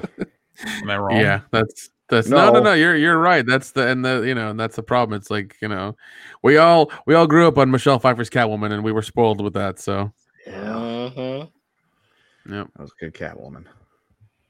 Brett Cohen says, I love you guys when I catch you on my Fridays. Thank you. Dion, sounding isn't a dark fate. It's just tickets the very wrong hole. Wait, hold on. Whoa. Dion, sounding isn't a dark fate. It just tickles the very wrong hole of fate. Let loose. My man. Yeah. God, don't do that, asshole. It's been a pretty light night for Buffalo Jeff. He feels left out. Is he creeping in the corners over there, Jeff? He's hungry as shit. Just let him eat your face, please. It's just lurking. Oh God. Waiting to strike. Thank you, Brett Cohen, though, for everything. And no matter where you are in the world, folks, good afternoon, good evening, good morning, all that fun shit. Welcome to World Class Bullshitters. 007 Cloud says, G Gundam is MK with big Mortal Kombat with big robots. Not the typical Gundam space opera. I prefer G Gundam's campiness. Okay. Campy's good. Campy's good. Yeah. Okay, look, it's if it's on one of the big streaming services that's not Crunchyroll or Vivo, I'll check it out. Dude, Vivo went to shit quick. They were a flash in the pan. Holy shit. I had Vivo for a little bit. Yeah, because they had Shudder, they had like Nickelodeon, they had a couple other ones as well, and it was kind of worth it for about a month or three, and then everything started to leave. It's like, wow. Yeah, it was an awesome combo streaming service. I don't know anymore. Real quick, did you guys see that they made modernized versions of the automorphing Fliphead Power Rangers? I did not. I'm sorry. Yeah, they just remade them and they look dumb. You guys want to see them real quick? Sure. Are they more expensive? Yeah, by today's standards. Okay. For some reason, they don't have the Yellow Ranger, but they have every other Ranger. They got the black and pink one for sure. Yep, and they got their faces. But yeah, I'm sure they do. They're trying to cash in on the nostalgia of our original toys. What do you think of this monstrosity? They look so horrible. They look so like. It looks amazingly cartoonish. Like it's. Did they melt them halfway? Yeah. Yeah. Like it looks weird. How did the old ones have better proportions? I guess apparently the new ones were made by a blind man. Was Stevie Wonder working that night? Yeah, I guess he's employed by Hasbro. Have you seen some of their decisions lately? Yeah. Yes. You're not wrong. If I get an email for one more fucking G.I. Joe. Look, if you like G.I. Joe, awesome. But Hasbro, stop trying to sell me G.I. Joes. I don't want to buy them or Transformers. Just Marvel and Star Wars. Stop. I digress. So let's jump back to read our friend TLJ Screwjob Super Chat, and it'll help us with our final segment of the night. Just watched it. So where were you guys when Mankind was broken in half? Were you already fans, or did you not even know what pro wrestling was yet? So that is the perfect question to start the wrestling segment to close out tonight's episode. Kendo, we'll start with you, man. Yeah. What were you doing when Mankind fell off the cell back in 98?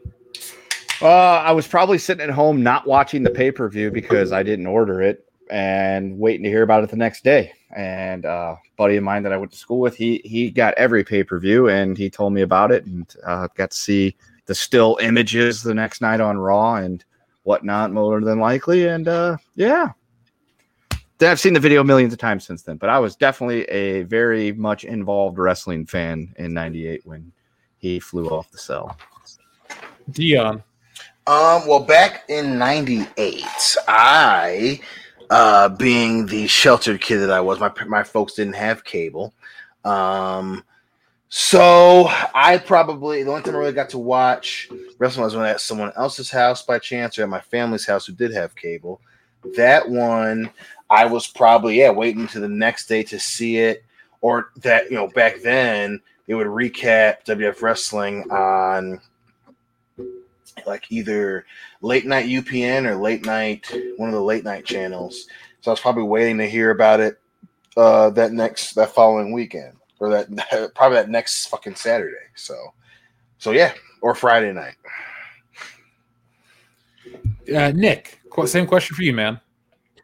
I think that was one of the weekends where I think my cousins had to buy the pay per view, and so what they would do is they'd buy it, record it, then give me and my brother the tape. So I watched it. I watched it that probably that Monday or Tuesday, and it was gruesome, man. It was crazy. To answer your question directly, TLJ Screwjob, I was not a fan yet. I wouldn't become a fan until November of 99. But I did know about pro wrestling. My cousins were big WCW fans. So I'd go over there. They'd want to talk about wrestling, but I was like, I don't know what this is, and I don't really care. I knew who Hulk Hogan was because it was Hulk Hogan. But it's one of the greatest moments in wrestling history, I'll tell you that. Where do you guys put Mick Foley's fall from the cell in terms of spots? That's number one for me. It's top three. I mean, I it's very hard to argue that it isn't one. Yeah, that's true because I mean that was one hell of a drop, and then I was that was also the one where he dropped into like thumbtacks, right? No, he came through the ceiling on that one. That part was unplanned. Yeah, they didn't plan for the fall through the roof of the cage, but yeah, the thumbtacks did eventually come out in that match too. That did happen, right? Okay. But it's not that spot. Yeah, I was gonna say it's definitely one of the most iconic spots in wrestling. I don't think we had anybody go off the top of a cage or anything like that up to that point, at least not in terms of like WWE. So, well, Shawn Michaels had fallen off the side of the cell, but it was nothing compared to what Mankind did. That wasn't that high up. He was on, and then he fell where you could tell that he fell perfectly. Yeah. One reason why the Mankind, first Mankind fall is so great is because he did not land perfectly. That and it wasn't completely planned. Like Mankind had planned to go flying off the top of the cell, but nobody else knew that it was going on, and he had to actually convince Undertaker to fire him off the top of the cell. And they didn't tell anybody where they were going to do that either, just because they would have been told no. Yes. Jeez. That was a stylistic choice, which, of course, old Mick Foley has a habit of doing. It is just funny that of the top three spots in wrestling history, Mick Foley has two of them easily from the same match. Yeah, God, yeah. That's fucking insane. Imagine that being in a sport where any of the top two sports moments, football, basketball, soccer, boxing, MMA. Imagine one dude having two of the top three moments. That'd be fucking crazy. Super Smash Brothers candidates. I was there. I got to see Mick Foley versus Edge at WrestleMania. That was a pretty awesome match. Oh my god, that spear under the burning table. Oh, yeah, dude. Feel the fucking flames. So, Kendo, you're the most honest when it comes to AEW. How do you feel about the promotion overall? It's spinning its wheels. It had potential. It's floundered most of its potential. And every week, it's a lot of the same stuff over and over. It's essentially turned into recycled WCW, WWE. Have you heard the newest news about their finances? Yes, because you had told me, but you can tell everybody else, so that way they can hear it. So AEW currently operating in the red due to video game investment. A Forbes feature on All Elite Pro Wrestling, President Tony Khan has revealed the promotion is currently operating in the red. Forbes noted AEW received $43.75 million from TNT in 2020, which made up the largest share of the promotion's revenue. Tony Khan expects AEW to be profitable in 2021, but an eight-figure investment in video game development has kept the company in the red for the time being. An eight-figure investment in fucking video games? Jesus. Yeah.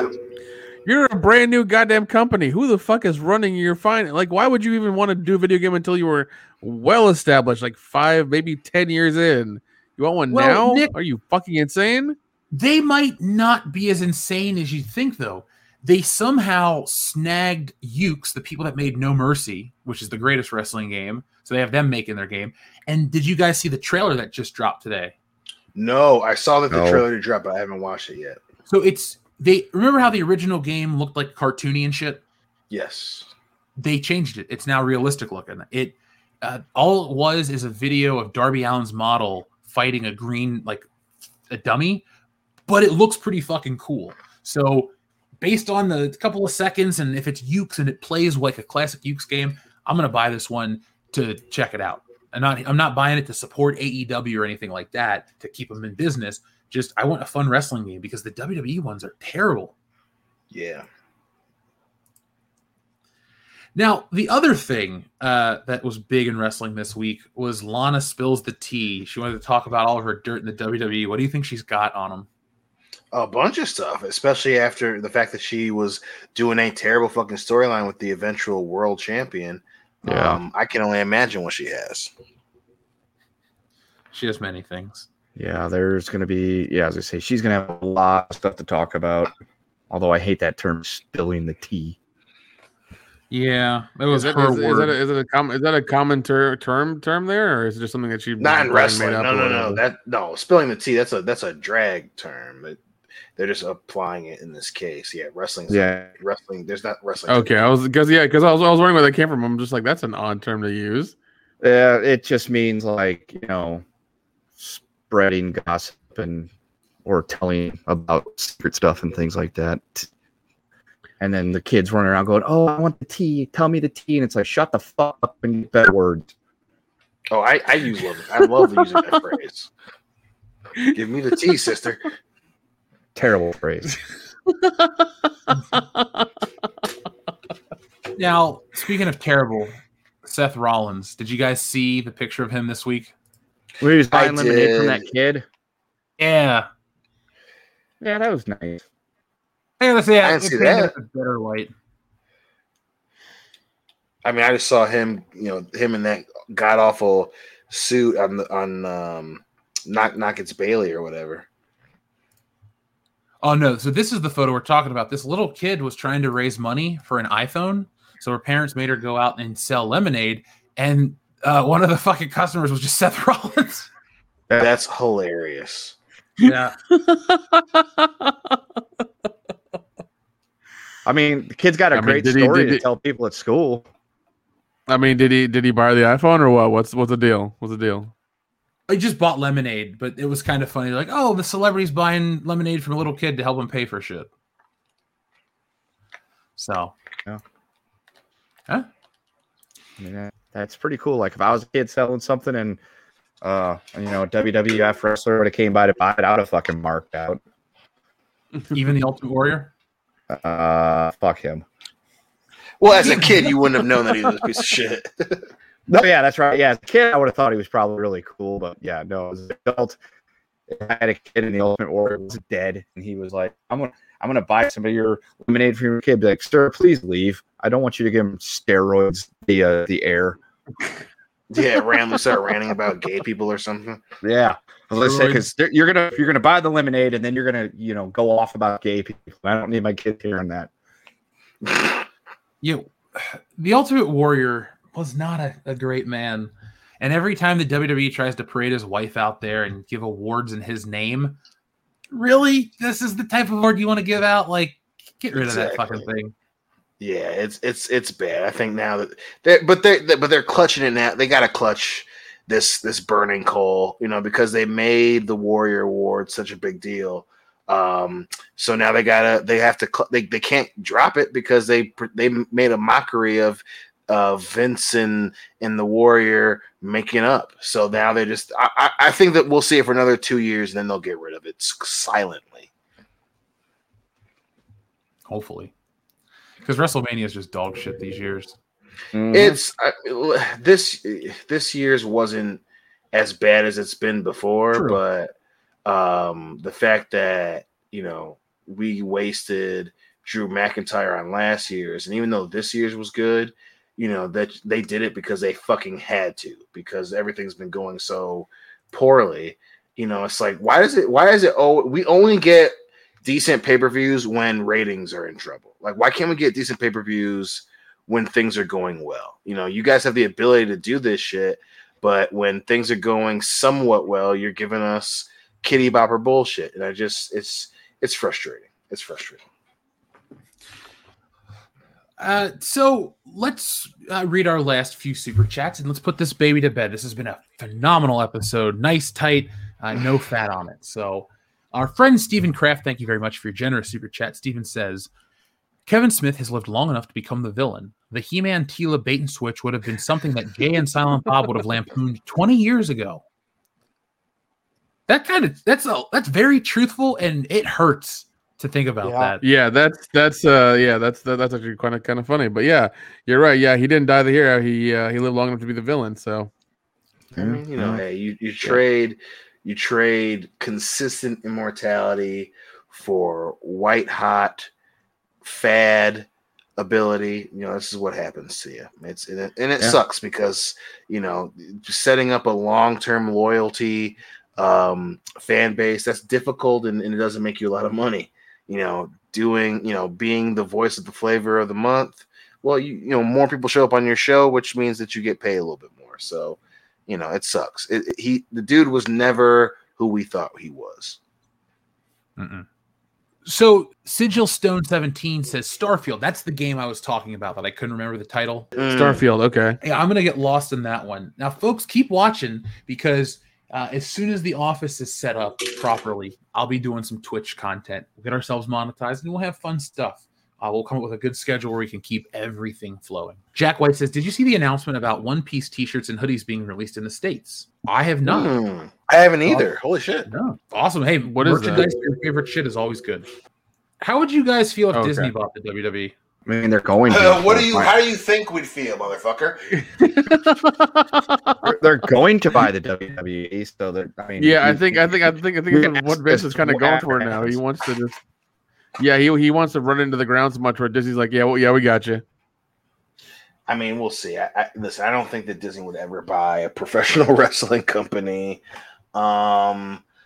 That being said, you know, it's just professional wrestling. It just would not work with the Disney brand. It's just, you know, just because Marvel did, I don't see it happening with Disney. It's just how do you make that work where the prospect is dudes beating the shit out of each other and chicks doing terrible shit to one another for championships. Disney can barely handle Star Wars. There's no way in hell that they're gonna show, you know, clips of Triple H making fun of the Nation. Now, did you guys see the thing that popped up? WWE on Fox Twitter asked the most important match in wrestling history, and The Rock responded. No. He's just been tweeting about fucking XFL versus USFL or some bullshit. Come on, Rock, just go against the NFL. Seriously, don't make another opponent. You're The Rock. People will fucking buy into it. I'll watch football. That's true. That's true. Right now. To be fair, you actually always did kind of half-heartedly watch football, so that's not really saying. I mean, I played football too, so if I know the sport, I can half-heartedly watch it and get it. Okay, so his match isn't something we'll probably guess, but it's Hulk Hogan versus the Iron Sheik in 1984. Really? Yep, that's what The Rock says. Huh. Interesting. Okay, Dwayne. I'm surprised that's the match that he would have picked. I always pictured Rock was a Macho Man fan. It did launch the Hulkamania era, which, you know, tainted wrestling for about 14 years. It built it, though. It built it, yes, but... Ugh. Come on, man! Yeah. He was in movies, even had his own TV show with a boat in the Caribbean. Yeah. Oh, Ballers! The Rock or Iron Sheik. That's gotta be what it is. This guy just because The Rock follows the Iron Sheik on Twitter, and the Iron Sheik is always saying jabroni and how much he loves The Rock, so that's probably why he said that. Buffalo Jeff Gates McFadden's crush is Popeye the Sailor Moon. I would absolutely watch that shit. We have just two more super chats, and then we're going to put this baby to bed. Billy Duncan says, Starfield is the name of the game you were looking for. Well, thank you, Billy. And as I said earlier, I will be playing that. It looks cool. Ready to get lost in some good sci-fi. Just across the board, all different mediums. And if you have recommendations, folks, you know what to do. Buffalo Jeff's Gates McFadden's crush says, I really hope the carpet matches the jury and crusty with Wesley's man stains and give Maya Grazing a nice crunch. I'm going to eat this other edible and fuck that voice. Well, damn. Finally, Jack White. Jeff, you said you got an iPad because if you do, you should check iTunes every week because iTunes has good sales on anime. You could get series like Yu Yu Hakusho for $5 a season. Well, then I'll check them out on Tuesdays because I do have an iPad. I've been using it. If you follow me on Instagram, I'm just posting random bullshit. I'm just learning how to use it currently. But you know, with the comics, I'm still waiting for your elusive naked female pics on your Instagram. So I have evolved. I've grown. Really? Yeah. Really? Is that what you're going with? Who should I draw? I don't know, just some naked female with some big titties. I don't care. I'm not really picky over here. Well, I drew because you would upload like four of them at a time. Oh, okay. Well, I didn't know they were missed. Yeah, man. What's up? In the photo of Spider-Man I drew, I actually cropped it because next to him was actually a naked woman running. So yeah, I guess I was drawing a naked woman. Anyway. Oh, okay. So, all right, yeah. But yeah. You really elevated there, buddy. Yeah, I cleaned it up a little, dude. Brett Cohen, thank you very much again. He says Smith is the splurge out of a Catwoman's Monthly that DC won't let Batman eat. Let's be real. Taste the iron, people. Ugh. Really? Man. Really? That's gross. Very. I love it. Remember, we don't kink shame unless that's your kink. Mm-hmm. Sigilstone17, thank you very much again. Todd Howard described Starfield as a Han Solo simulator. That's what I read, and that's what sold me. Yeah. Ooh. Oh, I'm a Han Solo fan. See, when you hear it's a Han Solo simulator from other people, remember, they're making shit like what Han Solo used to be like, the real one, not this Disney-ified bullshit old man Han Solo. So if we ever make a game or a movie and we say it's just like Indiana Jones, it's going to be like Indiana Jones 1 through 3. There are no other ones. Mm-hmm. Jack White says, draw sexy Nami and Robin and Hancock. I don't know any of those characters. Yeah, but it sounds like, yeah, I'm not for me. Tito Torres says, jumping in, have you guys seen Zack Snyder's tweet? Yes, Tito, we not only saw the tweet, we talked about it on air. We went through it together. Yeah, and we even retweeted it. So, you know. Yeah, we did retweet it. I think I retweeted it with the link to this show, so people will see the retweet and go, what is that? Come watch and find out in the future.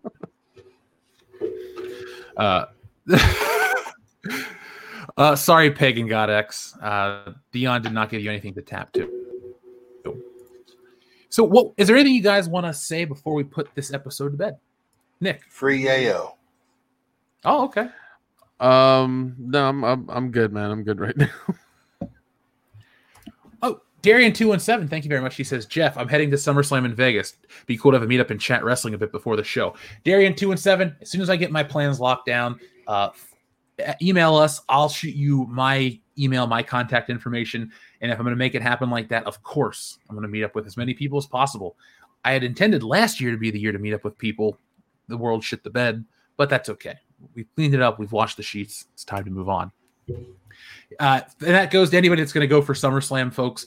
Let us know. Shoot us an email, and we'll try to do a little mini meetup. And if it's just Darian217 and I, it's going to be a great time too. So hopefully we get to hang out, man. And Jack White with some clarification says, they're from One Piece. Oh, okay. Well, that's not like I have that book. I do have many, many, many volumes of it. Thank you, Jack White or Bweezy Bird. I keep forgetting who sent those, but they're appreciated nonetheless. So, folks, we're going to go. This was a wonderful episode. This was episode 270. So now we're out of the 60s into the 70s, boys. We're getting closer and closer to episode 300. It'll have to be an epic, a masterpiece, if you will. You guys down? Absolutely. Oh, of course. All right, cool. So, Kendo, we're going to end this episode a little differently for you. Oh. With a poem. All right. Roses are red, stale bread will harden. Man arrested after doing 5 lines of coke and having a 40-minute wank in a pub beer garden.